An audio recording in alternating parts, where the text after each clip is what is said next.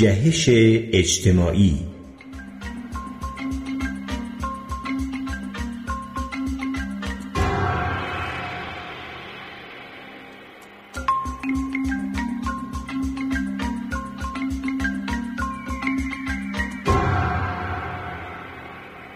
ویلیام فون هیپل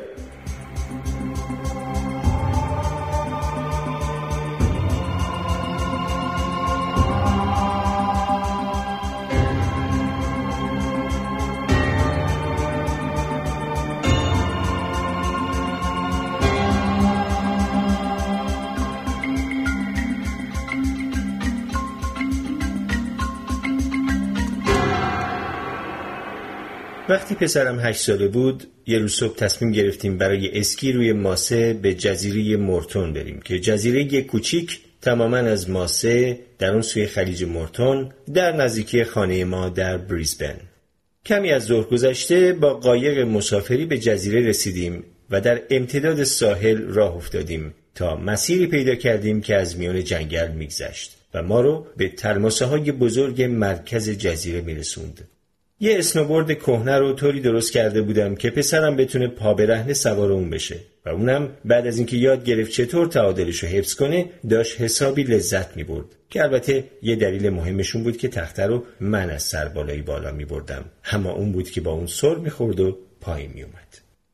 بالا رفتن از ترماسه های بزرگ کار دشواریه. اما تا پیش از غروب کامل آفتاب نتونستم رازیش کنم که بازی رو تموم کنه. موقع بازگشت زیر نور ستاره ها از میون پهنی گسترده تلماسه ها عبور می کردیم و پسرم شاد و شنگول از هر دری حرف می زد. اما به محض اینکه دوباره وارد جنگل شدیم خلق و خوش عوض شد. به زحمت می‌تونستیم جلوی پامونو ببینیم و جنگلی که همین چند ساعت پیش اونقدر امن به نظر می اومد حالا ما رو در خودش حبس می کرد. حس می کردم که به تدریج لرزشی در صداش به وجود میاد و خیلی زود رشته کلام از دستش خارج شد. وقتی شاخه زیر پام رفت و صدای بلندی داد حسابی زهر ترک شد.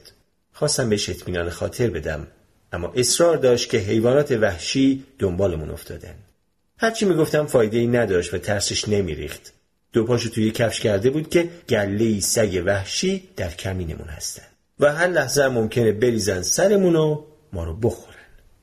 با اینکه می‌دونستم تنها خطری که واقعا تهدیدمون می‌کنه احتمال پیچ خوردن پا توی کوره راه جنگلی تاریکه اما باید اعتراف کنم که خودم هم یکم ترسیده بودم.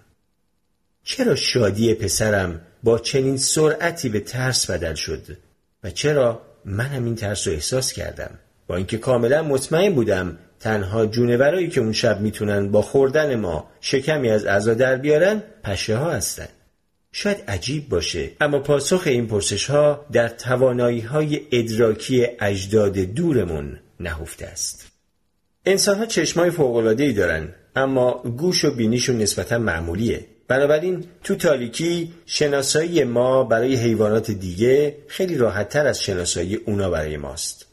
اجداد ما در طول روز شکارگرانی درنده و بیرحم بودن اما شبها قربانی و تعمه حیوانات دیگه می شدن. و در طول این چند میلیون سال گذشته حیوانات شبگرد هر کدوم از اجداد بلقوهمونو که اونقدر ابله بودن که شب بیرون برن رو یه لغمه چپ کردن. برای این اجداد بلقوه که زیر محتاب تو جنگلا پرسه می‌زدن احتمال بقا و تولید مثل کمتر بود. بنابراین کمتر احتمال داشت که بتونن تمایلشون به شبگردی رو به نسلهای بعد منتقل کنن. تکامل به همین صورت خصوصیات روانی ما رو شکل میده و نتیجه نهاییش اینه که لازم نیست کسی به شما بگه از تاریکی بترسید. این ترس به شکل طبیعی سراغتون میاد. اگه به بخش میمون ها تو باغ وحش محل زندگیتون برید و چند ساعتی رو با شامپانزه ها بگذرونید تقریبا می‌تونید تکامل رو در عمل ببینید. شامپانزه ها به اموزاده های دورمون شباهت دارن که واقعا هم هستن. و تفاوتهایی که با ما دارن کاملا معقول به نظر می‌رسه. خیلی دشوار نیست تصور اینکه چطور خارج شدن از جنگل سبب شده پاهای شبیه پاهای شامپانزه در طول فرایند تکامل به پاهای ما تبدیل بشه.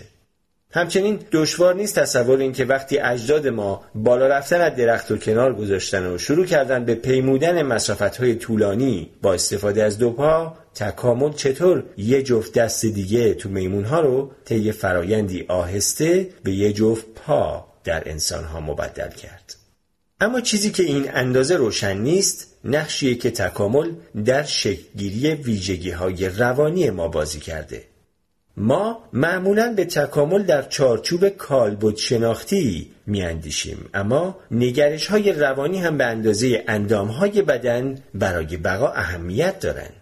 امیالی که با توانایی هامون تناسب نداشته باشن درست به اندازه اندام هایی که با سبک زندگیمون متناسب نباشن موجب ضعفمون میشن در طول 6 یا 7 میلیون سال گذشته بدن ما خیلی کم تغییر کرده اما ویژگی های روانیمون تحولات شگرفی به خودش دیده.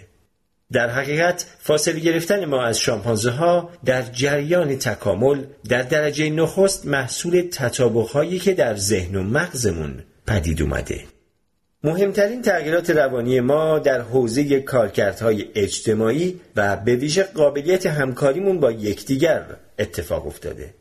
به عنوان نمونه ببینید وقتی شامپانزه ها به شکار میمون های دمدار میرن چه اتفاقی میفته.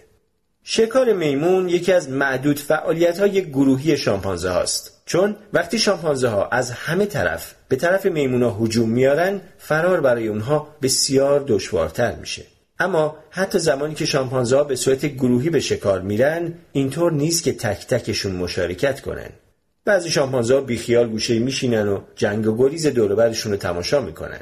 وقتی هم که شکار تموم میشه معدودی شامپانزه خوش اقبال ممکنه تونسته باشن تومی خودشون رو بگیرن. اما اکثرا دست خالی میمونن. گوشت خوراکی پرکالریه. بنابراین شامپانزهایی که میمون از دستشون در رفته معمولا به شامپانزهایی که موفق شدن هجوم می‌برن تا سهمی از شکار اونا به دست بیارن. تا اینجا تعجبی نداره. اما نکته درخور توجه اینه که شامپانزهایی که فقط شکار رو تماشا کردن هم به اندازه اونایی که در شکار شرکت داشتن شانس دارن که خوراک میمون نصیبشون بشه. شامپانزه های دیگه میونه از زیر کار درروها و کمک کننده ها اصلا یا چندان تفاوت قائل نمیشن. اما درست برخلاف شامپانزه ها انسان ها حتی از سن بسیار پایین چهار سالگی به این مسئله توجه دارن که چه کسی کمک می‌کنه و چه کسی از زیر کار در میره. وقتی که به بچه ها برای کار گروهی عکس برگردون یا آبنبات جایزه داده میشه اونا چیزای با ارزششون رو به بچههایی که کمک نکردن نمیدن. اما با بچههایی که کمک کردن تقسیم می‌کنن. شاید این حرکت چندان دوستانه به نظر نیاد. حتی شاید به نظر برسه رفتاریه که باید اون رو تصحیح کرد. آخه مگه نه اینکه تقسیم کردن چیزای خود با دیگران یعنی توجه و علاقه به اونها اما از منظر تکاملی این رفتار نقشی بسیار حیاتی در موفقیت انسانها داشته. حیواناتی که میان همکاری کننده ها و مفتخورها تمایز قائل نمیشن هرگز این قابلیت رو نخواهند یافت که گروه ها یک کارآمد بسازن و اونها رو حفظ کنن. ما معمولا حیواناتی رو که گروهی زندگی می‌کنن مثل اعضای یک تیم تصور می‌کنیم اما خیلی از حیوانات با اینکه در گروه های بزرگ زندگی می‌کنن ارتباط بسیار اندکی با همدیگه دارن. کلهای یالدار و گورخرها برای امنیت بیشتر گله های بزرگ تشکیل میدن و کنار هم جمع میشن. اما در واقع هیچ نشونه ای از کار گروهی اونها دیده نمیشه. توی گروه بزرگ احتمال اینکه دیگری متوجه حضور شیرها بشه بیشتره. بنابراین هر حیوان می‌تونه قدری کمتر احتیاط کنه و در این حال از خطر هم پرهیز کنه. شامپانزه در مقایسه با کلهای یالدار یا گورخرها خیلی بیشتر به هم وابستن. اما حتی در زندگی شامپانزه ها هم کار گروهی واقعی به ندرت لازم میشه. در نتیجه توانایی همکاری اونها محدوده و ترجیح میدن تنها کار کنن.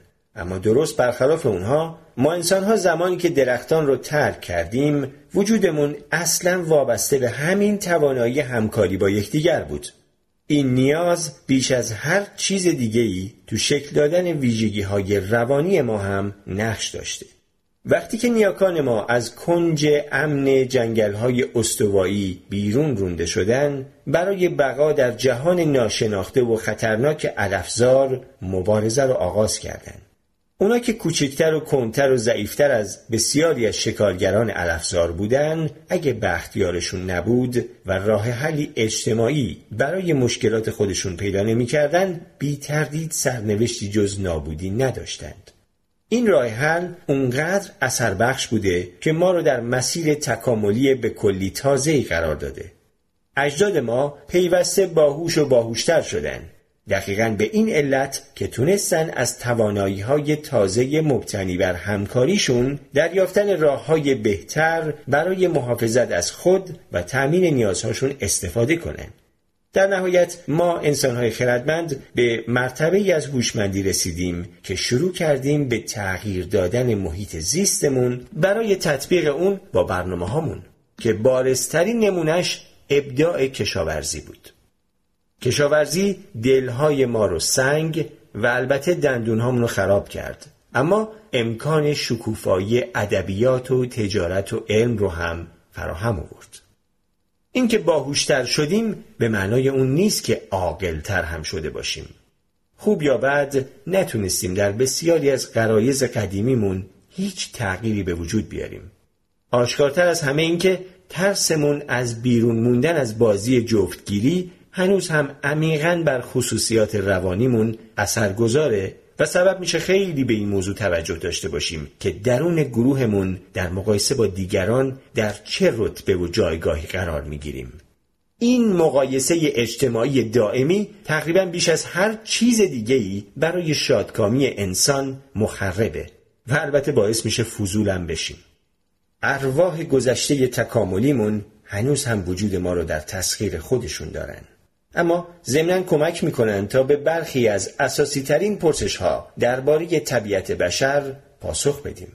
مثلا اون نوعی از اجتماعی بودن که در فرایند تکامل و هنگام سکونت در علفزارهای آفریقا در بین ما پدید اومد توانایی ما برای نوآوری و تمایل ما با اون رو چطور توضیح میده؟ این نوع اجتماعی بودن بر شیوه رهبری ما و اینکه از چه کسی پیروی کنیم چه اثری داره و چطور تمایل تأصف بار ما به قبیل گرایی و تعصب رو توضیح میده. تطابق ما با زندگی در علفزارهای آفریقا ممکن متعلق به گذشته های بسیار دور باشه اما درک تازه ای از این مسائل جدید به ما میده. اگرچه ما به بسیاری از عادات بد اجداد خود مبتلا هستیم اما این عادات در روند تکامل نظام انگیزشی رو به وجود آوردند که هنوز هم وقتی مطابق اون عمل می کنیم به ما پاداش میده. این پاداش همون شادکامیه. همونطور که در مورد ترس از تاریکی به روشنی میشه دید انگیزه های ما طوری تکامل یافتن که به بقا یا رشد و شکوفاییمون کمک کنن این یعنی که احساسهای بد در خدمت هدف مهمی هستند و البته همینطور احساسهای خوب. خصوصیت روانی ما که حاصل روند تکامله با شادکامی و جستجوی اون عمیقا در هم تنیده است. داشتن یه زندگی خوب تا اندازه زیادی در گروه برآورده شدن الزامات تکاملیه. این الزامات غالبا در تعارض با همدیگه هستند از همین رو دستیابی به شادکامی هم وابسته است به یافتن راهی برای گذشتن از میان این الزامات. فهم فشارهای وارد از جانب گذشته می‌تونه یار و راهنمای ما در طول این سفر باشه و می‌تونه روشن کنه که چرا در طول این مسیر این اندازه دشواری و گرفتاری وجود داره. از کجا می‌دانیم اجداد دورمان چه اندیشه و رفتاری داشتند؟ گذشته دور ما ما قبل تاریخ خوانده می شود به یک دلیل هیچ سند مکتوبی از آن دوران وجود ندارد. دانشمندان تعداد خارق العاده فسیل و دیگر انواع شواهد و مدارک از گذشته دور ما یافتند اما گاهی از این شواهد چندین تفسیر مختلف می توان داشت. علاوه بر این چون راهبردها و رفتارها به صورت فسیل در نمیآیند دشوار می‌توان فهمید که نیاکان ما مسائل متعدد پیش رویشان در راه انسان شدن را چگونه حل کردند اما دانشمندان علوم تکاملی به رغم این چالش ها در استخراج اطلاعات از این سرنخ های جزئی موفقیت چشمگیری داشتند و نظرات هوشمندانه و کار سخت کوشانهشان به من امکان داده است که این داستان به نسبت کامل را روایت کنم. پس این چیزهایی را که می‌دانیم واقعا از کجا می‌دانیم؟ برای پاسخ به این پرسش به نمونه هایی از سه روی کرده متفاوت به مطالعه تاریخ تکاملی بشر می‌پردازیم. یک چگونه دی این ای شپش زمان ابداع لباس را نشانمان داد. دو چگونه سوابق ضبط شده در کلیسا اهمیت مادر بزرگها را آشکار کرد.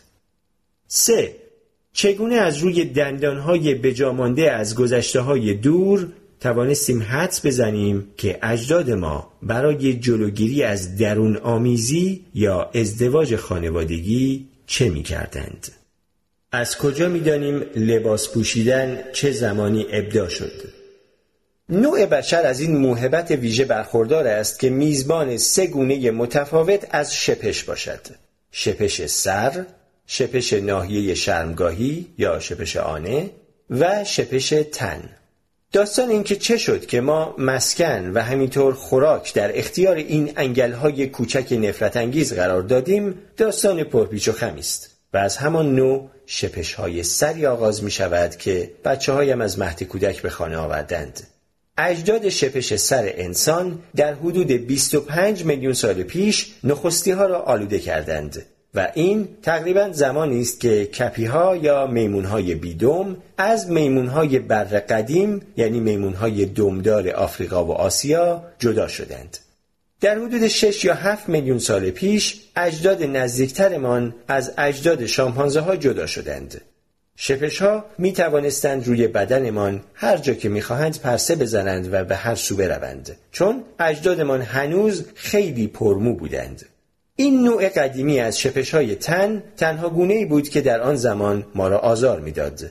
اما چند میلیون سال بعد ظاهرا از گوریل ها گونه تازه ای از شپش گرفتیم. دقیقا نمی‌دانم که اجدادمان چطور موفق به این کار شدند اما این نظر را بیشتر میپسندم که آنها در فاصله نزدیکی از گوریل ها زندگی می‌کردند یا شاید هم گاهگاهی برای گرم ماندن کنار هم میخوابیدند. به هر حال به هر علت که بود از حدود سه میلیون سال پیش رفته رفته میزبان دو گونه متمایز از شپش ها شدیم. در ادامه مسیر تکاملیمان سرانجام موهای زخیم بدن را و همینطور عادت معاشرت با گوریل ها را از دست دادیم. وضع تازه ما که بیمو شده بودیم مشکلی برای هر دو گونه شپش ها به وجود آورد. چون برای گذاری به جنگلی از مو نیاز داشتند. نتیجه نهایی این بود که ما این دو گونه از شپش را وادار کردیم که متخصص شوند. شپش هایی که از خیلی وقت پیش همراه ما بودند به شمالی ترین نقطه بدنمان عقب نشینی کردند و متخصص سر شدند. شپش هایی که از گوریل ها گرفته بودیم به منطقه استواییمان مهاجرت کردند و شدند متخصص خشتک. این دوره صلح و آرامش میان دو گونه شپش ما حدود یک میلیون سال به طول انجامید تا اینکه همین هفتاد هزار سال پیش گونه سومی از شپش ها نیز بر صحنه ظاهر شد. گونه ای نشأت گرفته از شپش های سرمان. این شپش های تازه طوری تکامل یافته بودند که روی بدن زندگی کنند. اما درست مانند شپش هایی که از آنها به وجود آمده بودند نمی توانستند تخمای خود را روی پوست ما که حالا دیگر بیمو بود بگذارند. چون تخما روی زمین میافتاد و از میان می‌رفت. به همین دلیل تکامل شپش تن شاهد بسیار خوبی است که نشان می دهد ما دست کم هفتاد هزار سال پیش لباس پوشیدن را آغاز کردیم. البته پرسش دشوار این است که اصلا چرا زحمت لباس پوشیدن به خودمان دادیم و چرا در آن زمان آن موقع تقریبا یک میلیون سالی می‌شد که اجدادمان بیمو شده بودند و بیشترشان و البته نه تمامشان هنوز هم در آب و هوای گرم آفریقا زندگی می کردند. همانطور که خواهیم دید درست پیش از پیدایش شپش تن گونه انسان خردمند یا هوموساپینس مهاجرت به آفریقا را آغاز کرده بود شاید این مهاجرت به سوی مناطق سرد سیرتر موجب ابداع لباس شده باشد یا شاید هم پوشاک خیلی پیشتر و به منظور محافظت در برابر آفتاب و همینطور سرما اختراع شده باشد. توضیح محتمل دیگر این است که شاید اجداد ما فقط به دنبال آراستن خود یا متمایز کردن خود از دیگران بودند. به هر حال علتش هرچه که بود از آن زمان به بعد دست کم گروهی از اجداد ما بایستی اکثر مواقع لباس به تن می داشتند چون در غیر این صورت شپش های تنمان از میان می رفتند. داستان تکاملی شپش تن شواهد بسیار خوبی درباره ابداع پوشاک در اختیارمان می‌گذارد اما چطور می توانیم به جزئیات آنچه در طول این روند رخ داد پی ببریم و از کجا می دانیم که شپش آنه را سه میلیون سال پیش از اجداد گوریلمان گرفته ایم؟ دانشمندان برای پاسخ به این پرسش ها به ساعت های مولکولی متوسل می شوند. منظور روش تعیین زمان بر اساس آهنگ جهش های ژنتیکی در مولکول دی ای است. وقتی که دو گونه از هم جدا می شوند، هر کدام جهش های تصادفی در دی ای خود خواهند داشت. این جهش ها دیگر میان دو گونه مشترک نیست و بنابراین منحصر به یک گونه است. چون سرعت متوسط جهش در شاخه های مختلف دی ای را می‌دانیم می توانیم جهش های منحصر به فرد در شاخه های دی ای مشترک میان دو گونه را بشماریم تا بتوانیم برآورد کنیم دو گونه چه زمانی از هم جدا شده اند. مثلا اگر در شاخه خاصی از دی ای در یک گونه خاص به طور میانگین هر 20 نسل یک بار جهش رخ دهد و اگر روی این دی ای در هر یک از دو گونه ای که پیشتر با هم مرتبط بوده اند به طور میانگین 50 جهش متمایز بیابیم می‌فهمیم که این دو گونه حدوداً هزار نسل پیش از هم جدا شده اند. اگر این شکل شمارش را همینطور رو به عقب ادامه دهیم نهایتا به گونه والدی می رسیم که از لحاظ ژنتیکی به دو گونه فرزند نزدیکتر از همه است. با بررسی شمار جهش ها در دی این ای شپش تن و شپش سر که به همدیگر بسیار نزدیکند اما با شپش آنه تفاوت دارند شاهد بسیار خوبی داریم در تایید اینکه اجداد ما دست کم هفتاد هزار سال پیش از لخت و اور این سو و آن سو رفتن دست برداشتند. با همین رویه می توانیم شواهد محکمی هم پیدا کنیم که نشان می دهند گونه شپش آنه ما حدود سه میلیون سال پیش از گونه شپش گوریل جدا شده است. آیا مادر بزرگ ها مهمند؟ از کجا می دانیم؟ در فنلاند از قرن هجدهم تا کنون کلیسای لوتری سوابق جزئی و دقیقی از تمام تولدها و ازدواجها و مرگها ثبت کرده است. میرکا لادنپره از دانشگاه تورکو و همکارانش با بهرهگیری از این منبع داده بسیار ارزشمند نمودار مراحل زندگی بیش از 500 زن و فرزندان و نوه هایشان را از پنج گروه کشاورز و ماهیگیر متفاوت در فنلاند میان سالهای 1702 تا 1823 ترسیم کردند. لادنپره و همکارانش با جستجوی دقیق در این سوابق چندین واقعیت مهم را درباره پدر ها و مادر ها دریافتند. شاید چشمگیرتر از همه اینکه متوجه شدند هر مادر بزرگ به ازای هر ده سال عمر بالای پنجاه سال دو نوه زنده بیشتر خواهد داشت. این اثر در خانواده هایی که پدر بزرگ و مادر بزرگ با نوه هایشان در یک روستا زندگی می کردند آشکارتر از همه و ظاهرا تابعی از سه عامل زیر بود. یک مادر بزرگی که با دخترانش در یک روستا زندگی می کرد به دخترها امکان می‌داد از سن پایینتری بچه دار شوند. یعنی میانگین سن مادر هنگام به دنیا آوردن اولین بچه در زنانی که با مادرشان در یک روستا زندگی می کردند 25 و نیم سال و در زنانی که اینطور نبودند 28 سال بود. دو مادر بزرگ زنده فاصله میان تولد بچه ها را نیز کاهش می‌داد. دختران مادر بزرگ های زنده هر 29 ماه یک بار و دختران مادر بزرگ های درگذشته هر 32 ماه یک بار بچه دار می شدند. 3. مادر بزرگ زنده ای که کمتر از 60 سال سن داشت و بنابراین به احتمال فراوان نیرومندتر و مفیدتر بود میزان زنده ماندن نوه ها را دوازده درصد افزایش می‌داد.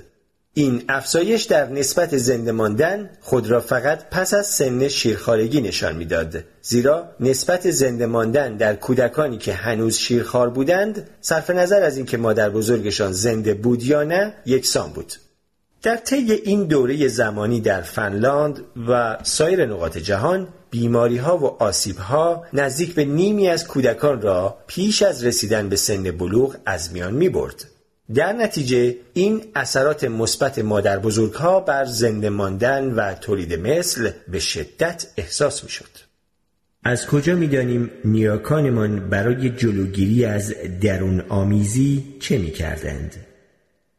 حیواناتی که در گروه های کوچک زندگی می کنند از زندگی گروهی مزایای متعددی به دست می آورند. اما با این مشکل هم روبرو هستند که چگونه از درون آمیزی جلوگیری کنند. حیواناتی که در گروه های کوچک به دنیا می آیند و بدون آگاهی از شجری خانوادگی خود با یکی از اعضای همان گروه جفتگیری می کنند در معرض خطر جفتگیری با یکی از خیشان نزدیکشان هستند. جفتگیری با بستگان نزدیک چند خطر بالقوه دارد اما مهمترینشان این است که وقتی با کسی از درون خانواده جفت می‌شوید این احتمال افزایش مییابد که ژنهای خطرناک ژن نظیر خود را بیابند. مثلا من ناقل ژن بیماری تیسکس هستم که از بخت خوشم ژن مغلوب است. یعنی هیچ عارضه‌ای گریبانگیر ناقل این ژن نخواهد بود. مگر آنکه ژن تیسکس را هم از مادر و هم از پدر به ارث برده باشد. وقتی که پدر و مادر هر دو ناقل ژن تیسکس باشند هر کدام از فرزندانشان به احتمال 25 درصد ممکن است دو ژن تیسکس داشته باشند و به این بیماری مبتلا شوند. در بیشتر قربانیان تیسکس نشانه های بیماری تا شش ماهگی بروز می کند در این زمان بینایی و شنوایی خود را از دست می دهند سپس توانایی بلع و نهایتا هم توانایی حرکت نخواهند داشت و اندکی بعد می میرند. ژن تیسکس نادر است یعنی در کل جمعیت کمتر از یک در دویست نفر دارای این ژن است بنابراین تقریبا این خطر اصلا وجود ندارد که ناقلانی مانند من فرزند مبتلا به تیسکس داشته باشند چون احتمالش تقریبا صفر است که عاشق کسی شوند که او هم ناقل ژن تیسکس باشد. اما اگر می‌خواستم با یکی از اعضای خانواده مانند خواهر یا دختر عمو یا دختر خاله ازدواج کنم و دو بچه بیاورم احتمال اینکه همسرم نیز ناقل همان ژن تیسکسی باشد که من دارم بسیار بالاتر می بود و خیلی محتملتر بود که فرزندان ما دچار این بیماری هولناک شوند. در میان حیواناتی که در گروه های کوچک زندگی می کنند رایجترین راه حل برای این مشکل بالقوه درون آمیزی این است که نرها یا ماده ها را وادار می کنند پس از رسیدن به سن بلوغ گروهی را که در آن به دنیا آمده اند ترک کنند. حیوانات با خارج شدن از گروه خود و پیوستن به گروهی تازه احتمال جفتگیری با یکی از بستگان نزدیک را به شدت کاهش می دهند. اما مهم است به یاد داشته باشیم که حیوانات نمی‌دانند چرا گروه خود را ترک می کنند. به بیان دقیقتر آن حیواناتی که میل به سیر و سفر درونشان پیدا می شد و به گروهی تازه مهاجرت می کردند با احتمال بیشتری از این مشکلات درون آمیزی در امان بودند. در نتیجه میل به تغییر گروه در کل گونه شیوع می یافت. چون حیواناتی که میل به دور شدن از دیگران هنگام رسیدن به بلوغ جنسی را به ارث می بردند در کار تولید مثل موفقیت بیشتری به دست می آوردند. شامپانزه ها این مشکل درون آمیزی را از این طریق حل می کنند که ماده ها را هنگام رسیدن به سن بلوغ میفرستند به دنبال یافتن گروهی تازه در مقابل انسانهای شکارگر خوراکجو انعطاف پذیرترند و راه حلهای متنوعی دارند. برای پژوهشگران این پرسش مطرح است که آیا اجداد دورمان از این جهت بیشتر شبیه شامپانزه ها بودند یا بیشتر شبیه خودمان؟ اما در شرایطی که تمام آنچه داریم چند تکه فسیل پراکنده است و هیچ چیز دیگری باقی نمانده که برایمان روایت کند اجدادمان چطور میزیستند این گونه اطلاعات را چگونه می شود استخراج کرد دانشمندان معمای این مسئله خاص را با اندازهگیری سطح استرونتیوم در دندانهای اجدادمان گشودند. استرونتیوم فلزی است که به طریق مشابه با کلسیوم جذب بدن می شود و از همین رو عمدتا در استخوانها و دندانهایمان آن را می توان یافت. چهار شکل مختلف از استرونتیوم وجود دارد و نسبت میان این شکل‌های مختلف بسته به ویژگی‌های زمین شناختی مناطق گوناگون متفاوت است. در برخی مناطق یک شکل از استرونتیوم بسیار فراوان و شکل دیگر نسبتا فراوان است اما آن دو شکل دیگر نادر هستند. نقاط دیگر الگوهای متفاوتی دارند. استرونتیوم در سنین رشد جذب دندانها می شود. بنابراین می توان دندانهای بجامانده از گذشته های دور را بررسی کرد و نسبت میان شکلهای مختلف استرونتیوم را در آنها یافت. اگر نسبت میان شکلهای مختلف استرونتیوم در دندانهای قدیمی با نسبت یافت شده در بستر سنگی همان ناحیه همخانی داشت تقریبا می‌توان مطمئن بود که صاحب دندان در همان ناحیه‌ای که دندان در آن یافت شده رشد کرده است. برعکس اگر این نسبت با نسبت مشاهده شده در بستر سنگی ناحیه تفاوت داشت پس تقریبا می‌توان مطمئن بود که صاحب دندان پس از گذراندن دوره کودکی به آن منطقه آمده است.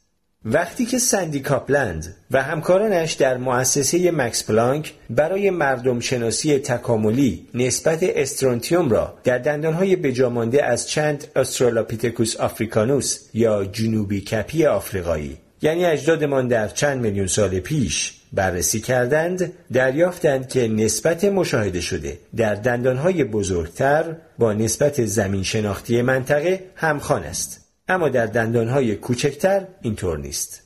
با توجه به اینکه نرها نوعا بزرگتر از ماده ها هستند و بنابراین دندانهای بزرگتری هم دارند از این داده ها برمی آید که احتمالا جنوبی کپی آساهای ماده از گروهی که در آن به دنیا می آمدند جدا می شدند و به این ترتیب از درون آمیزی اجتناب می کردند.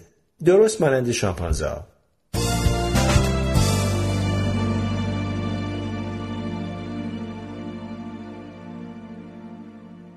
همانطور که با توجه به این سه زمینه تحقیقاتی می‌توان دریافت دانشمندان برای مطالعه گذشته های متنوعی را به کار می‌گیرند گاهی داده ها طوری است که با اطمینان بالایی می توانیم نتیجه گیری کنیم. مانند وقتی که می بینیم زندگی کردن مادر بزرگ و نوه ها در یک شهر با کاهش میزان مرگ و میر کودکان ارتباط دارد. گاهی اوقات هم داده ها اجازه می دهد حدس های هوشمندانه بزنیم. مثل هنگامی که نتیجه گیری می کنیم که دندان های کوچکتر متعلق به ماده هاست و بنابراین به احتمال زیاد ماده ها هنگام بلوغ گروه زمان تولدشان را ترک می کردند.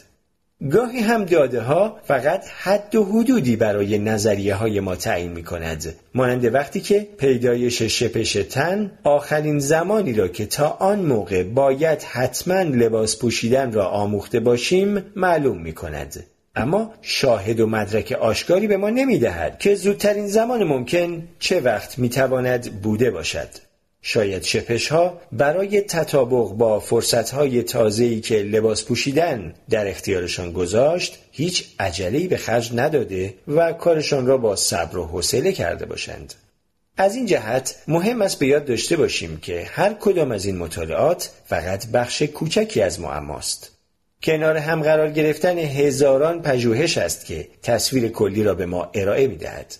وقتی که همه پژوهش ها به یک جهت اشاره می کنند می توانیم کاملا مطمئن باشیم که می‌فهمیم جریان از چه قرار است.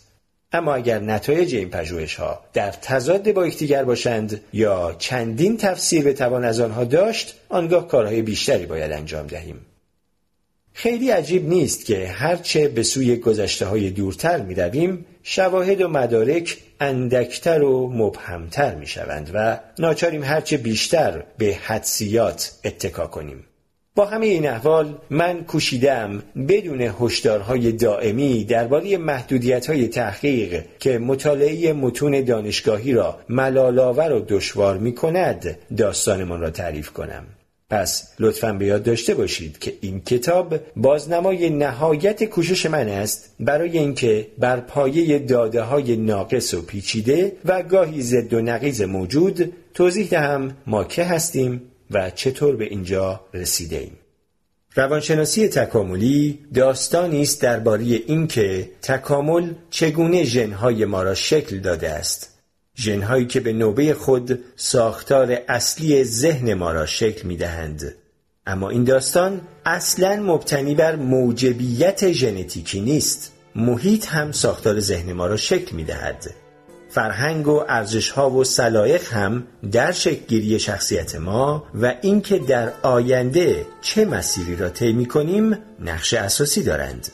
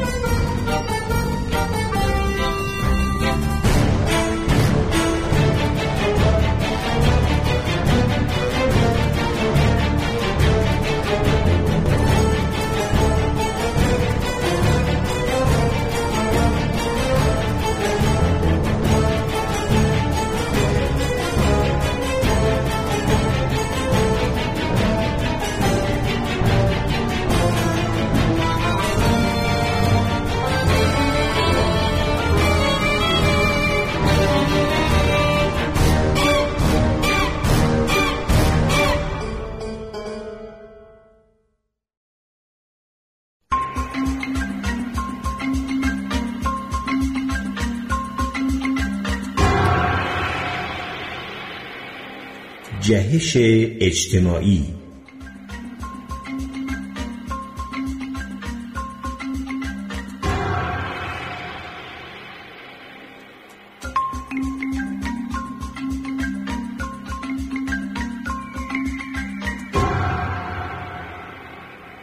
ویلیام فون هیپل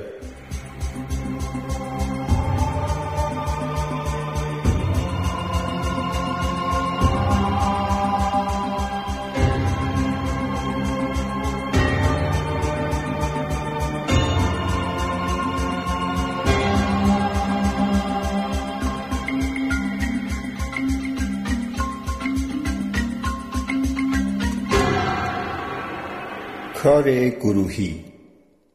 در میان شامپانزه ها احتمال رقابت بیش از احتمال همکاری است و بنابراین لابد برای اجداد دورمان کار گروهی برای دور کردن شکارچیان بزرگ دشوار بوده است. یک آسترالوپیتکوس آفریکانوس که تنها سنگ پرت می کرد شاید در حالی که دیگر اعضای گروه پا به فرار می گذاشتند به احتمال قوی سرانجام از شکم شکارگری که چند خراش سطحی برداشته بود سر در می آورد. اما وقتی چند تا از آنها سنگ پرت می کردند احتمالا می توانستند کفتارها و ببرهای دندان خنجری و حتی شیرها را از خود دور کنند. همین نیاز به کار گروهی بود که مهمترین تحول روانی را پدید آورد که نه فقط بقا در علفزار بلکه شکوفایی و پیشرفت را برای ما امکان پذیر کرد. این تحول توانایی و میل به همکاری بود شامپانزه های امروزی هنگام شکار گروهی و هنگام حمله گروهی به شامپانزه های دیگر تا حدودی با یکدیگر همکاری می کنند اما اصولا نگاهشان به اعضای دیگر گروه که خیشاوند یا دوست نزدیک نیستند نگاهی رقابتی است. بنابراین به احتمال فراوان صد بار اول یا هزار بار اول یا حتی یک میلیون بار اول که اجداد شامپانزوار ما هنگام عبور پنهانی از میان علفزارها نخستین نشانه های خطر را دیدند برای یافتن نزدیکترین درخت به هر سو پراکنده شدند. اما در یک جای این مسیر اجدادمان برای دفاع از خود با هم متحد شدند و در این نقطه احتمال بقای همه افزایش یافت.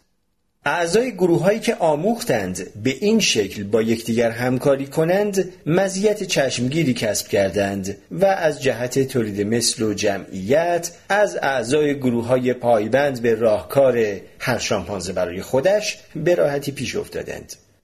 نکته دیگر که همین اندازه مهم است اینکه در ادامه نیز هر تغییر روانی دیگری که کیفیت واکنش های جمعی گروه را بهبود می‌داد از مزیت تکاملی برخوردار بود.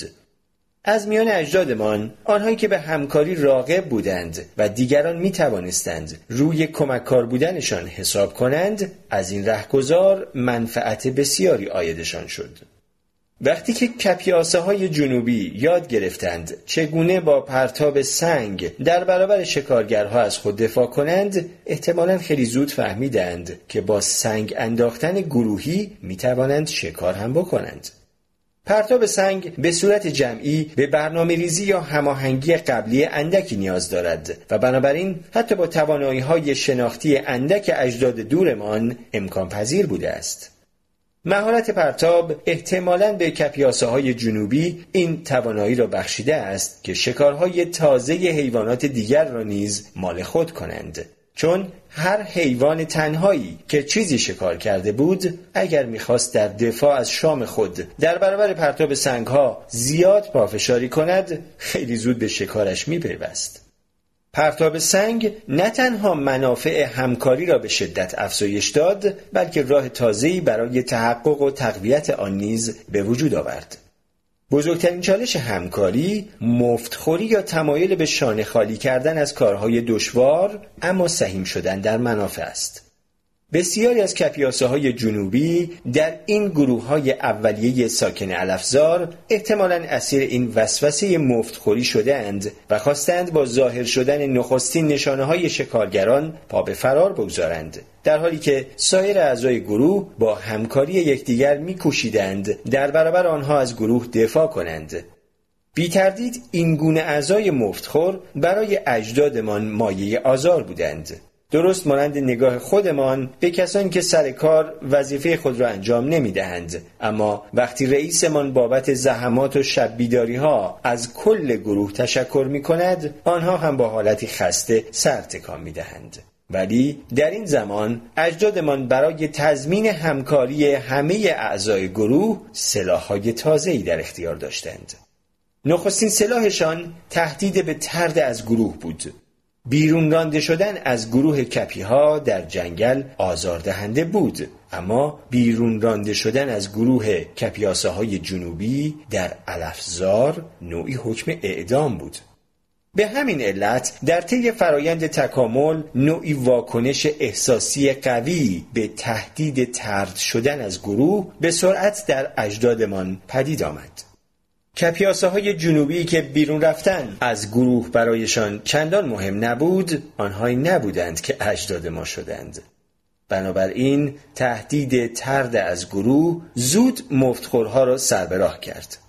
تا همین امروز هم ترد و عدم پذیرش هنوز ابزار مهمی برای تحقق و تحکیم همکاری به شمار می آید و در نتیجه برای ما هنوز هم عدم پذیرش اجتماعی فوقالعاده دردناک است. و هر کاری بتوانیم می‌کنیم تا مورد تایید گروهمان باشیم. در مورد کسانی که مکرر خطا می کردند و تردشان از گروه دشوار بود یا به این علت که مثل کنه به گروه می چسبیدند یا چون خشن بودند اخراج از گروه را به راحتی نمیپذیرفتند تهدید مجازات گروهی معجزه می کرد توانایی کشتن از راه دور مهمترین اختراع کل تاریخ جنگ است. چون به این ترتیب ضعیفترها می توانند با عده بیشتر از محلی به نسبت امن به قویترها حمله کنند سنگسار کردن احتمالا یکی از نخستین شکلهای مجازات بوده است که اجدادمان برای هم نوعانی که وظیفه خود را ادا نمی کردند در نظر گرفتند و تا دوران اخیر نیز به صورت یکی از شکلهای رایج مجازات باقی مانده است. مثلا در کتاب مقدس سنگسار مجازات انواع مختلفی از گناهان شمرده شده است. با اینکه در زمان نگارش آن انسانها دار زدن و سربریدن و مصلوب کردن و راه های بسیار خلاقانی دیگری برای کشتن یکدیگر بلد بودند امنیت و اثر بخشی سنگسار کردن گناهکاران از چشم آفرینندگان شریعت کتاب مقدس دور نمانده بود اگرچه سنگ پرت کردن موشک هوا کردن نیست اما این صورت اولیه از کار گروهی جرقه آغاز فرایندهای تکاملی بود که به گسترش فوقالعاده توانایی های ذهنی ما در طول سه میلیون سال بعدی منجر شد. تصمیم به سنگ پرت کردن به سوی شکارگران کار چندان خارق العاده به نظر نمی آید و احتمالا در چند صد بار اول یا چند هزار بار اول چندان هم مفید نبوده است. اما وقتی سرانجام اثر بخش شد همه چیز را دگرگون کرد. کار گروهی منجر به انقلاب شناختی شد. زمانی دانشمندان بر این عقیده بودند که ما این اندازه باهوش شدیم تا بتوانیم از فرصتهای بکارگیری اجسام که قرار گرفتن انگشت شست در مقابل سایر انگشتان در اختیارمان قرار می‌دهد بهره ببریم. بی تردید این عقیده تا اندازه درست است. مثلا هشت با فوق العاده باهوش است و پاهایش فرصتهایی برایش فراهم می کند که تقریبا مشابه است با فرصتهای پدید آمده برای انسان به واسطه قرار گرفتن انگشت شست در مقابل سایر انگشتان. همچنین مغز بزرگ برای گورخر بی استفاده بود چون امکان نداشت بتواند با سمهایش وسیله بسازد یا به کار گیرد. اما در نهایت سر زدن با اعضای گروه خود چالش ذهنی به مراتب بزرگتری از چالش بکارگیری اجسام است.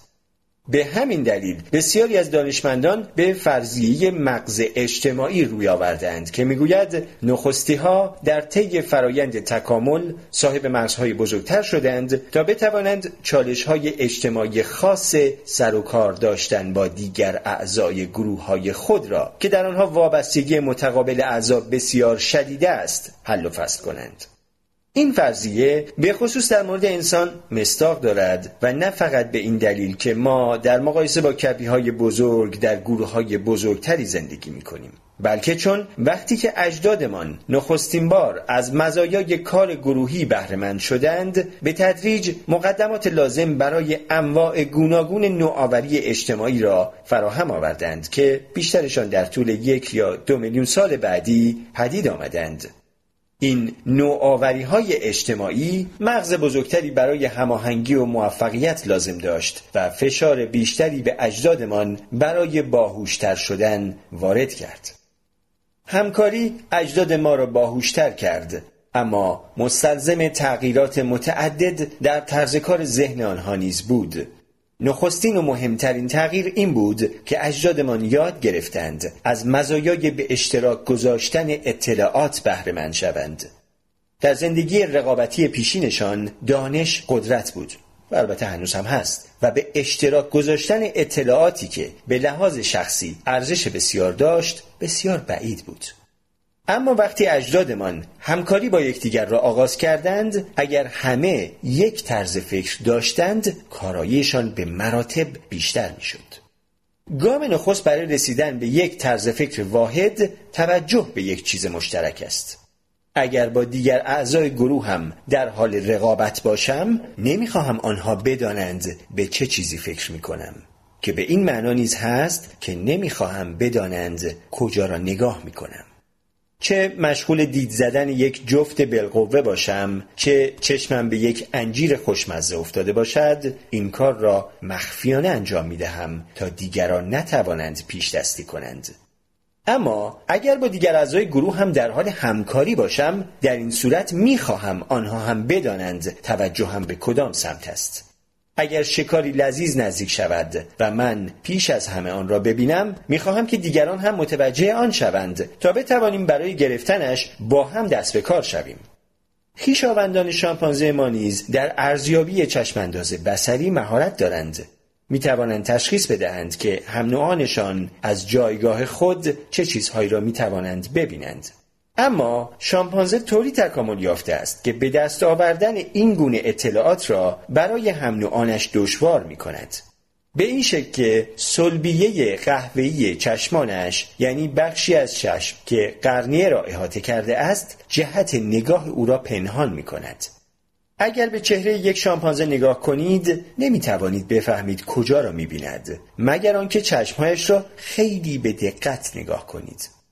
برعکس شامپانزه انسان در مسیر تکامل خود صاحب سلبیه سفید شده است که جهت توجهمان را آشکارا اعلام می کند دنبال کردن مسیر نگاه شامپانزه یا گوریل یا اورانگوتان کار ساده ای نیست در حالی که حتی وقتی که صورت و چشمانمان رو به جهات مختلفی است جهت توجه ما را دیگران به راحتی تشخیص می دهند.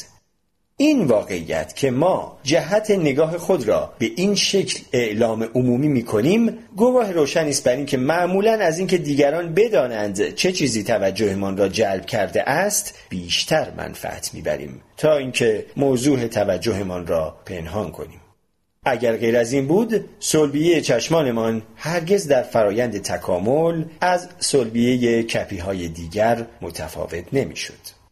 برخی مدافع این عقیدند که این قبیل تغییرات می‌تواند رخ دهد چون به نفع گروه است و بنابراین منفعت شخص را به عنوان عضوی از گروه به طور غیر مستقیم تأمین می کند. چون این استدلالی علل اصول امکان پذیر است اما برای ایجاد چنین دستگاهی از راه تکامل فایده گروهی باید بسیار زیاد و هزینه شخصی باید اندک باشد اگر گروه از دانشی که به اشتراک گذاشتن آن برای هر کدام از اعضا پرهزینه است فایده ببرد باز هم در بیشتر موارد اعضا دانش خود را به اشتراک نمی‌گذارند. موفقیت فردی تعیین می کند که چه ژنهایی به نسل بعد انتقال خواهد یافت. حتی اگر موفقیت فرد به بهای زیان رسیدن به گروه حاصل شود. در نتیجه وقتی که اهداف گروه با اهداف فردی در تعارض قرار می گیرد هدفهای فردی تقریبا همیشه غلبه پیدا می کند شامپانزه ها در مقایسه با انسان به مراتب خودمحورترند و اصلا گروه محور نیستند و از همین رو برای اینکه بتوانند همکاری مؤثری با یکدیگر داشته باشند با مشکلات عمده مواجهند. اما وقتی که ما در الافزار مستقر شدیم و دیدیم که همکاری کلید موفقیت است از بخت خوشمان برای نخستین بار در مورد کپی های بزرگ هدفهای گروهی و فردی همسو شدند به بیان دیگر خروجمان از جنگل فرصت مناسب تازه‌ای برای کپی هایی پدید آورد که بیش از رقابت با یکدیگر همکاری می‌کردند. این همسویی تکاملی اهداف گروهی و فردی در ما نهایتا سبب شد به رغم این واقعیت که جز مغز بزرگمان از هیچ گونه سلاح زیستی برخوردار نیستیم در بالاترین نقطه زنجیره غذایی قرار بگیریم. جهش اجتماعی که ما را انسان کرد. وقتی که اجداد ما برای حل چالش های زندگی در الافزار از غذا راه حلی اجتماعی یافتند رشته ای از رویدادها را به جریان انداختند که سرانجام به خواستگاه های بشری من رسید و به همین دلیل است که من حرکت از جنگل های بارانی به سوی الافزار را جهش اجتماعی می‌خوانم. جهش از درختان به سوی الافزار آشکارا تعبیری استعاری است و در حقیقت بیشتر رانده شدن بوده است تا جهش. اما جهشمان به سوی راه حلی اجتماعی به ما امکان داد که از زیر سایه شکارگران بزرگ بیرون بیاییم و صحنه را برای راهبردهای اجتماعی پیچیده تر آماده کنیم. اگر دست بر غذا راه حل دیگری برای زندگی در الافزار یافته بودیم مثلا شکل کاراتری از نقب زنی و پنهان شدن یا دویدن آنگاه من این داستان را نمی نوشتم و شما هم در حال خواندنش نبودید انتخابی که اجدادمان کردند تا اندازه تصادفی بود اما فرصتهایی که در اختیار داشتند آن را به شدت محدود می کرد. از دست دادن سکونتگاهمان در جنگل بارانی خیلی راحت می توانست پایان سرنوشت ما باشد. اگر فیلم را به عقب برگردانید و این سناریوی از میان رفتن جنگل های بارانی را از نو اجرا کنید به گمان من از هر ده بار نه بار در بهترین حالت سرانجام به های ترسو تبدیل می شدیم که همیشه از ترس شیرها پشت سرمان را نگاه می کردیم و یک چشممان هم دائم به دنبال نزدیکترین درخت بود. انقراض یا نوعی زندگی حاشیه‌ای خیلی محتملتر بود از اینکه اینگونه به بالای زنجیره غذایی صعود کنیم. اما بعضی اجدادمان شانس آوردند و برای بحرانی که هستیشان را تهدید می کرد راه حلی یافتند و ما هم بهرهوران انعطاف پذیری و توانایی همانها در مقابله با دشواری ها هستیم. گذار ما از الافزار به گوگل بی تردید وحشیانه و به شدت غیر بهینه بوده است. اما این ماهیت خود تکامل است. زمین پیوسته در حال تغییر است و حیات یا خود را با تغییرات انتباق می دهد یا منقرض می شود در حقیقت اگر از غذا 66 میلیون سال پیش سیارکی بسیار بزرگ به زمین برخورد نمی کرد به احتمال فراوان انسان اصلا تکامل نمی یافت آن تکه آشغال فضایی که معلوم نبود از کجا آمده به خلیج مکزیک برخورد کرد و طوفان آتشی در سراسر جهان به پا کرد و موجب تغییر اقلیم شد و به این ترتیب همه شکارگران بزرگی را که بیش از 100 میلیون سال حاکم سیاره ما بودند از میان برد. شاید با سنگ انداختن می توانستیم شیر یا ببر دندان خنجری را فرار دهیم اما هر قدر که تعدادمان زیاد بود یا هر اندازه هم که خوب با یکدیگر همکاری می کردیم اجدادمان برای تیرکس لغمه لذیذ می بودند. جهش اجتماعی ما بینظیر بود و گویی با نوعی آگاهی از آینده صورت گرفت اما در این حال به شدت وابسته به رشته ای طولانی از رویدادها بود که تصادفاً بر وفق مراد ما رخ دادند از همه مهمتر این که جهش اجتماعیمان فشارهای تکاملی وارد به ما را اساسا دگرگون کرد. در واکنش به تهدید و فرصتهای نهفته در زندگی تازهمان در طول چند میلیون سال پیش رو گرایش های ذهنی خود را از اساس متحول کردیم و استعدادهای شناختی خود را گسترش دادیم.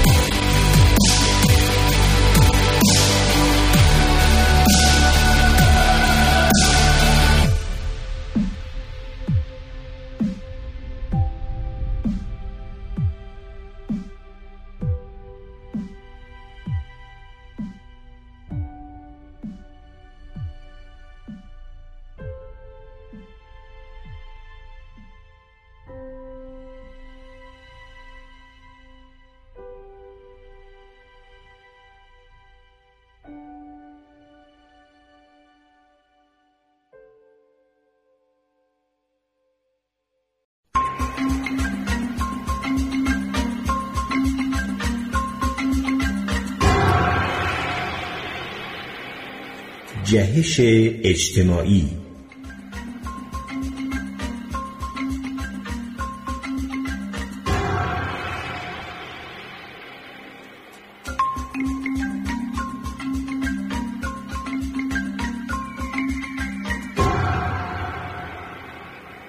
ویلیام فون هیپل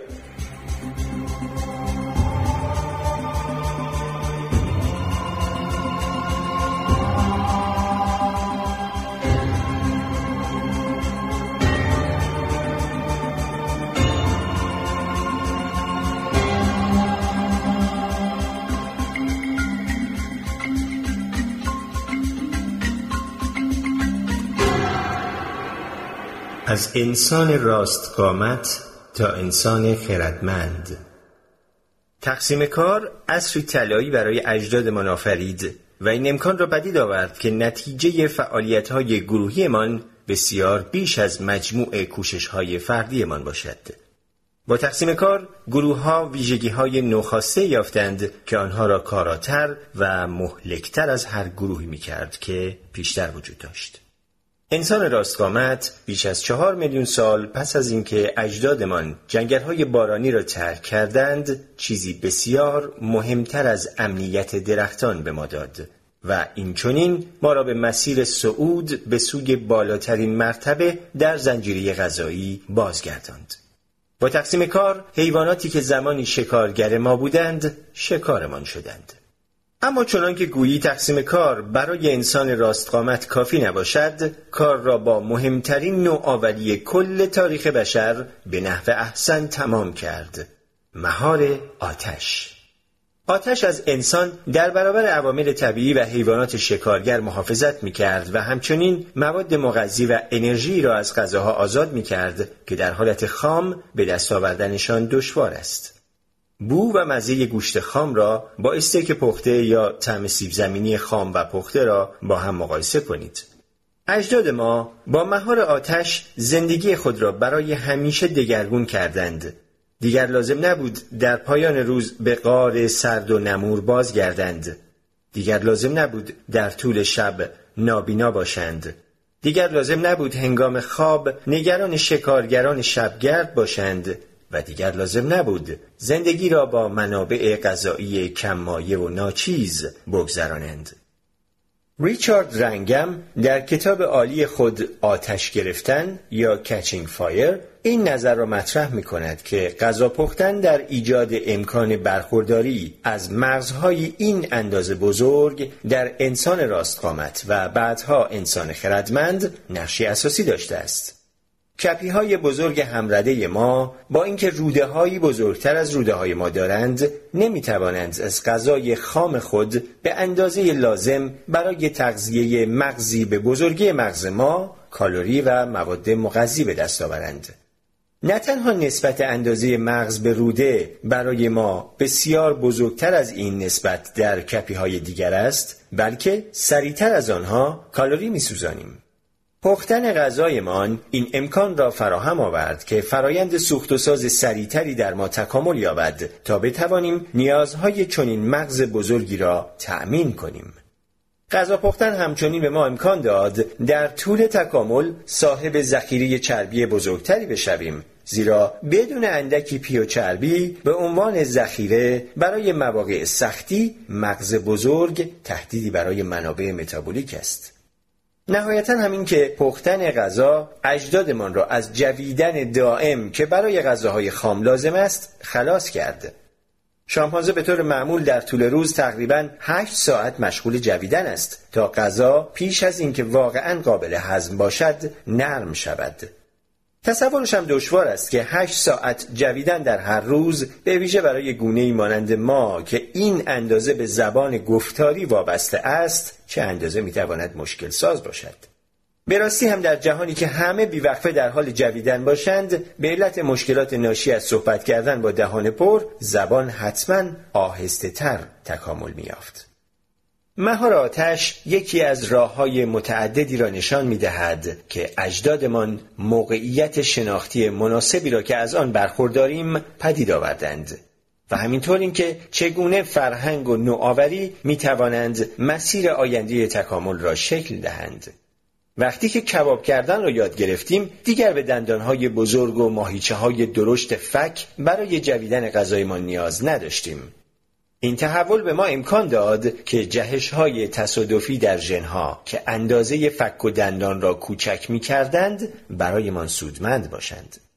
اگر این جهش ها زودتر رخ می‌دادند زیانبار می بودند چون هر موجودی که فک کوچک یا ضعیف داشت برای زنده ماندن با اتکاب غذاهای خام با دشواری بیشتری مواجه می شد.